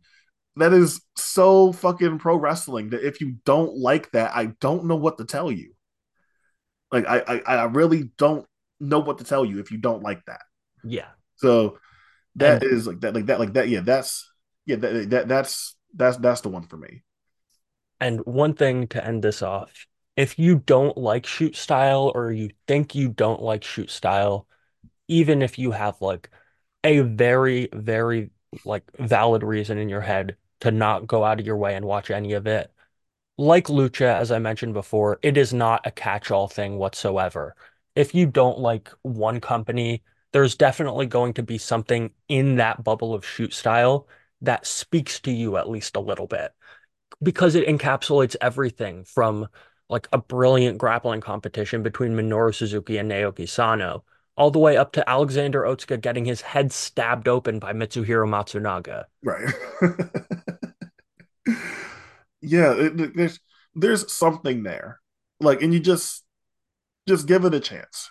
Like, it's really it's really just like chalks up to just giving it like giving it a chance and maybe eventually maybe eventually I do hope that like the opinion starts to turn on that, or maybe we just have more people doing the work to kind of like change the perception and opinion on shoot style. But I think that we're about covered every covered covered everything. Uh, Ethan, I really want to thank you for being on here and doing this podcast with me. I had a lot of fun doing this. I loved being able to do psychology is dead again, and genuinely, like you were like the perfect guy to be able to do this podcast with. So like I am really grateful that you appeared on here. And so yeah, much. just thank you. If you want to go ahead and share your share yourself, your handles on the various platforms and everything, it is your time to do so. All right. I'm Ethan. I, as you can probably tell, I have a YouTube channel called Four Pillars of Hell that we mentioned at the very beginning, and a Twitter called Ethan Mac and Cheese and a new exciting project that I am happy to announce for the first time right here on Psychology is Dead. A couple of my friends and I are going to be doing a bullshit podcast called the uh, Scramble Bunkhouse Deathcast, where we talk about some of the bloodiest, weirdest, and most disgusting wrestling that we can stomach. And it's probably going to go downhill very, very quickly into discussions of the most inane bullshit you've ever heard. So if that sounds like anything up your alley, go out of your way to check it out. That sounds really fun. Also, I have one more question for you before we leave. What's up? Was there a moment when you watched Abe versus Nomura from KT Don that it like immediately jumped up your match of the year list. It could be during the match or after because I have two very specific moments. yeah, I don't, I don't, I don't think I have, I don't think I have the specific moment. I think like, I think as I'm watching Abe and realizing, wait, I'm like, uh, I'm watching Abe, and I'm like, man, am I watching him put on like a fucking like generational performance right now? Yeah. and like, and like, I think I'm just kind of like having a moment, like, man, this is like, what am I watching right now? It feels like I watched someone hit their apex of a rest as a wrestler in real time which is insane. Yeah, it, that's how it felt. And I've been a Nomura guy, like just like I've just been mostly a Nomura guy since like they've like come together as the astronauts. There, I have since the uh that unbelievable Okabayashi match. Yeah, like so, like even like so, even when you know Abe and Nomura facing off against each other, and then when they team, like I've just always preferred Nomura. And as I'm watching, I'm like, fuck, like Abe is just is he the best wrestler in the world? What the fuck am I watching right yeah. but I, I, can't think of a, of a, particular spot, and I, I haven't like watched it since. Man, I, I don't know the last time I watched it. Like I def, I've watched it more than once, but like yeah, I remember this is also like my fucking brain fog point. Mm-hmm. So like I might not be able to pick out a particular spot, but I would love to know yours. Mine was probably that point where uh I've watched a lot of astronauts matches, and I know how uh Fuminori Abe likes to throw the punch and then act like his hand was all hurt because it probably was. But then at that point where I think they're in a leg lock, and then Takuya Nomura throws a punch directly at Abe's face, and he like holds his hand in pure agony because he thought, oh, it can't be that bad if Abe only just like grimaces and uh, shakes his hand off a couple times. But no, you see Takuya Nomura go through like the five stages of grief in that one facial expression. It was either that or like at the very end, after the first time I watched the match, I was like, oh my God, this is exactly what I've wanted for my wrestling. It was at the point where I'd been watching Battle Arts religiously to prepare for my video. And I was like, this is some of the best stuff I've ever seen in wrestling. And then watching that match as a continuation of my like love for battle arts felt it felt like just like the perfect moment and then when you get to that end scene where Abe's just smiling away, blood trickling down his yes. face, and Nomura has that thousand yard stare, I just I can't help but love just the way that those two express themselves in the ring and how different of a reaction they have after having like maybe the best match, or at least one of the top five matches of the decade. Yeah, and it's, it's like just those facial expressions are there's so there's so much that's said within that moment that like for how they feel about what they just did. Nomura is just shocked that he was capable of that level of violence, and Abe is very pleased with himself. Abe's, Abe just Abe's a sick fuck, and Nomura's just like, I don't know what just happened. Yeah, it's like it's like it's, it's, it's a really perfect contrast, and like it's it's a match I needed in 2023. I needed that match.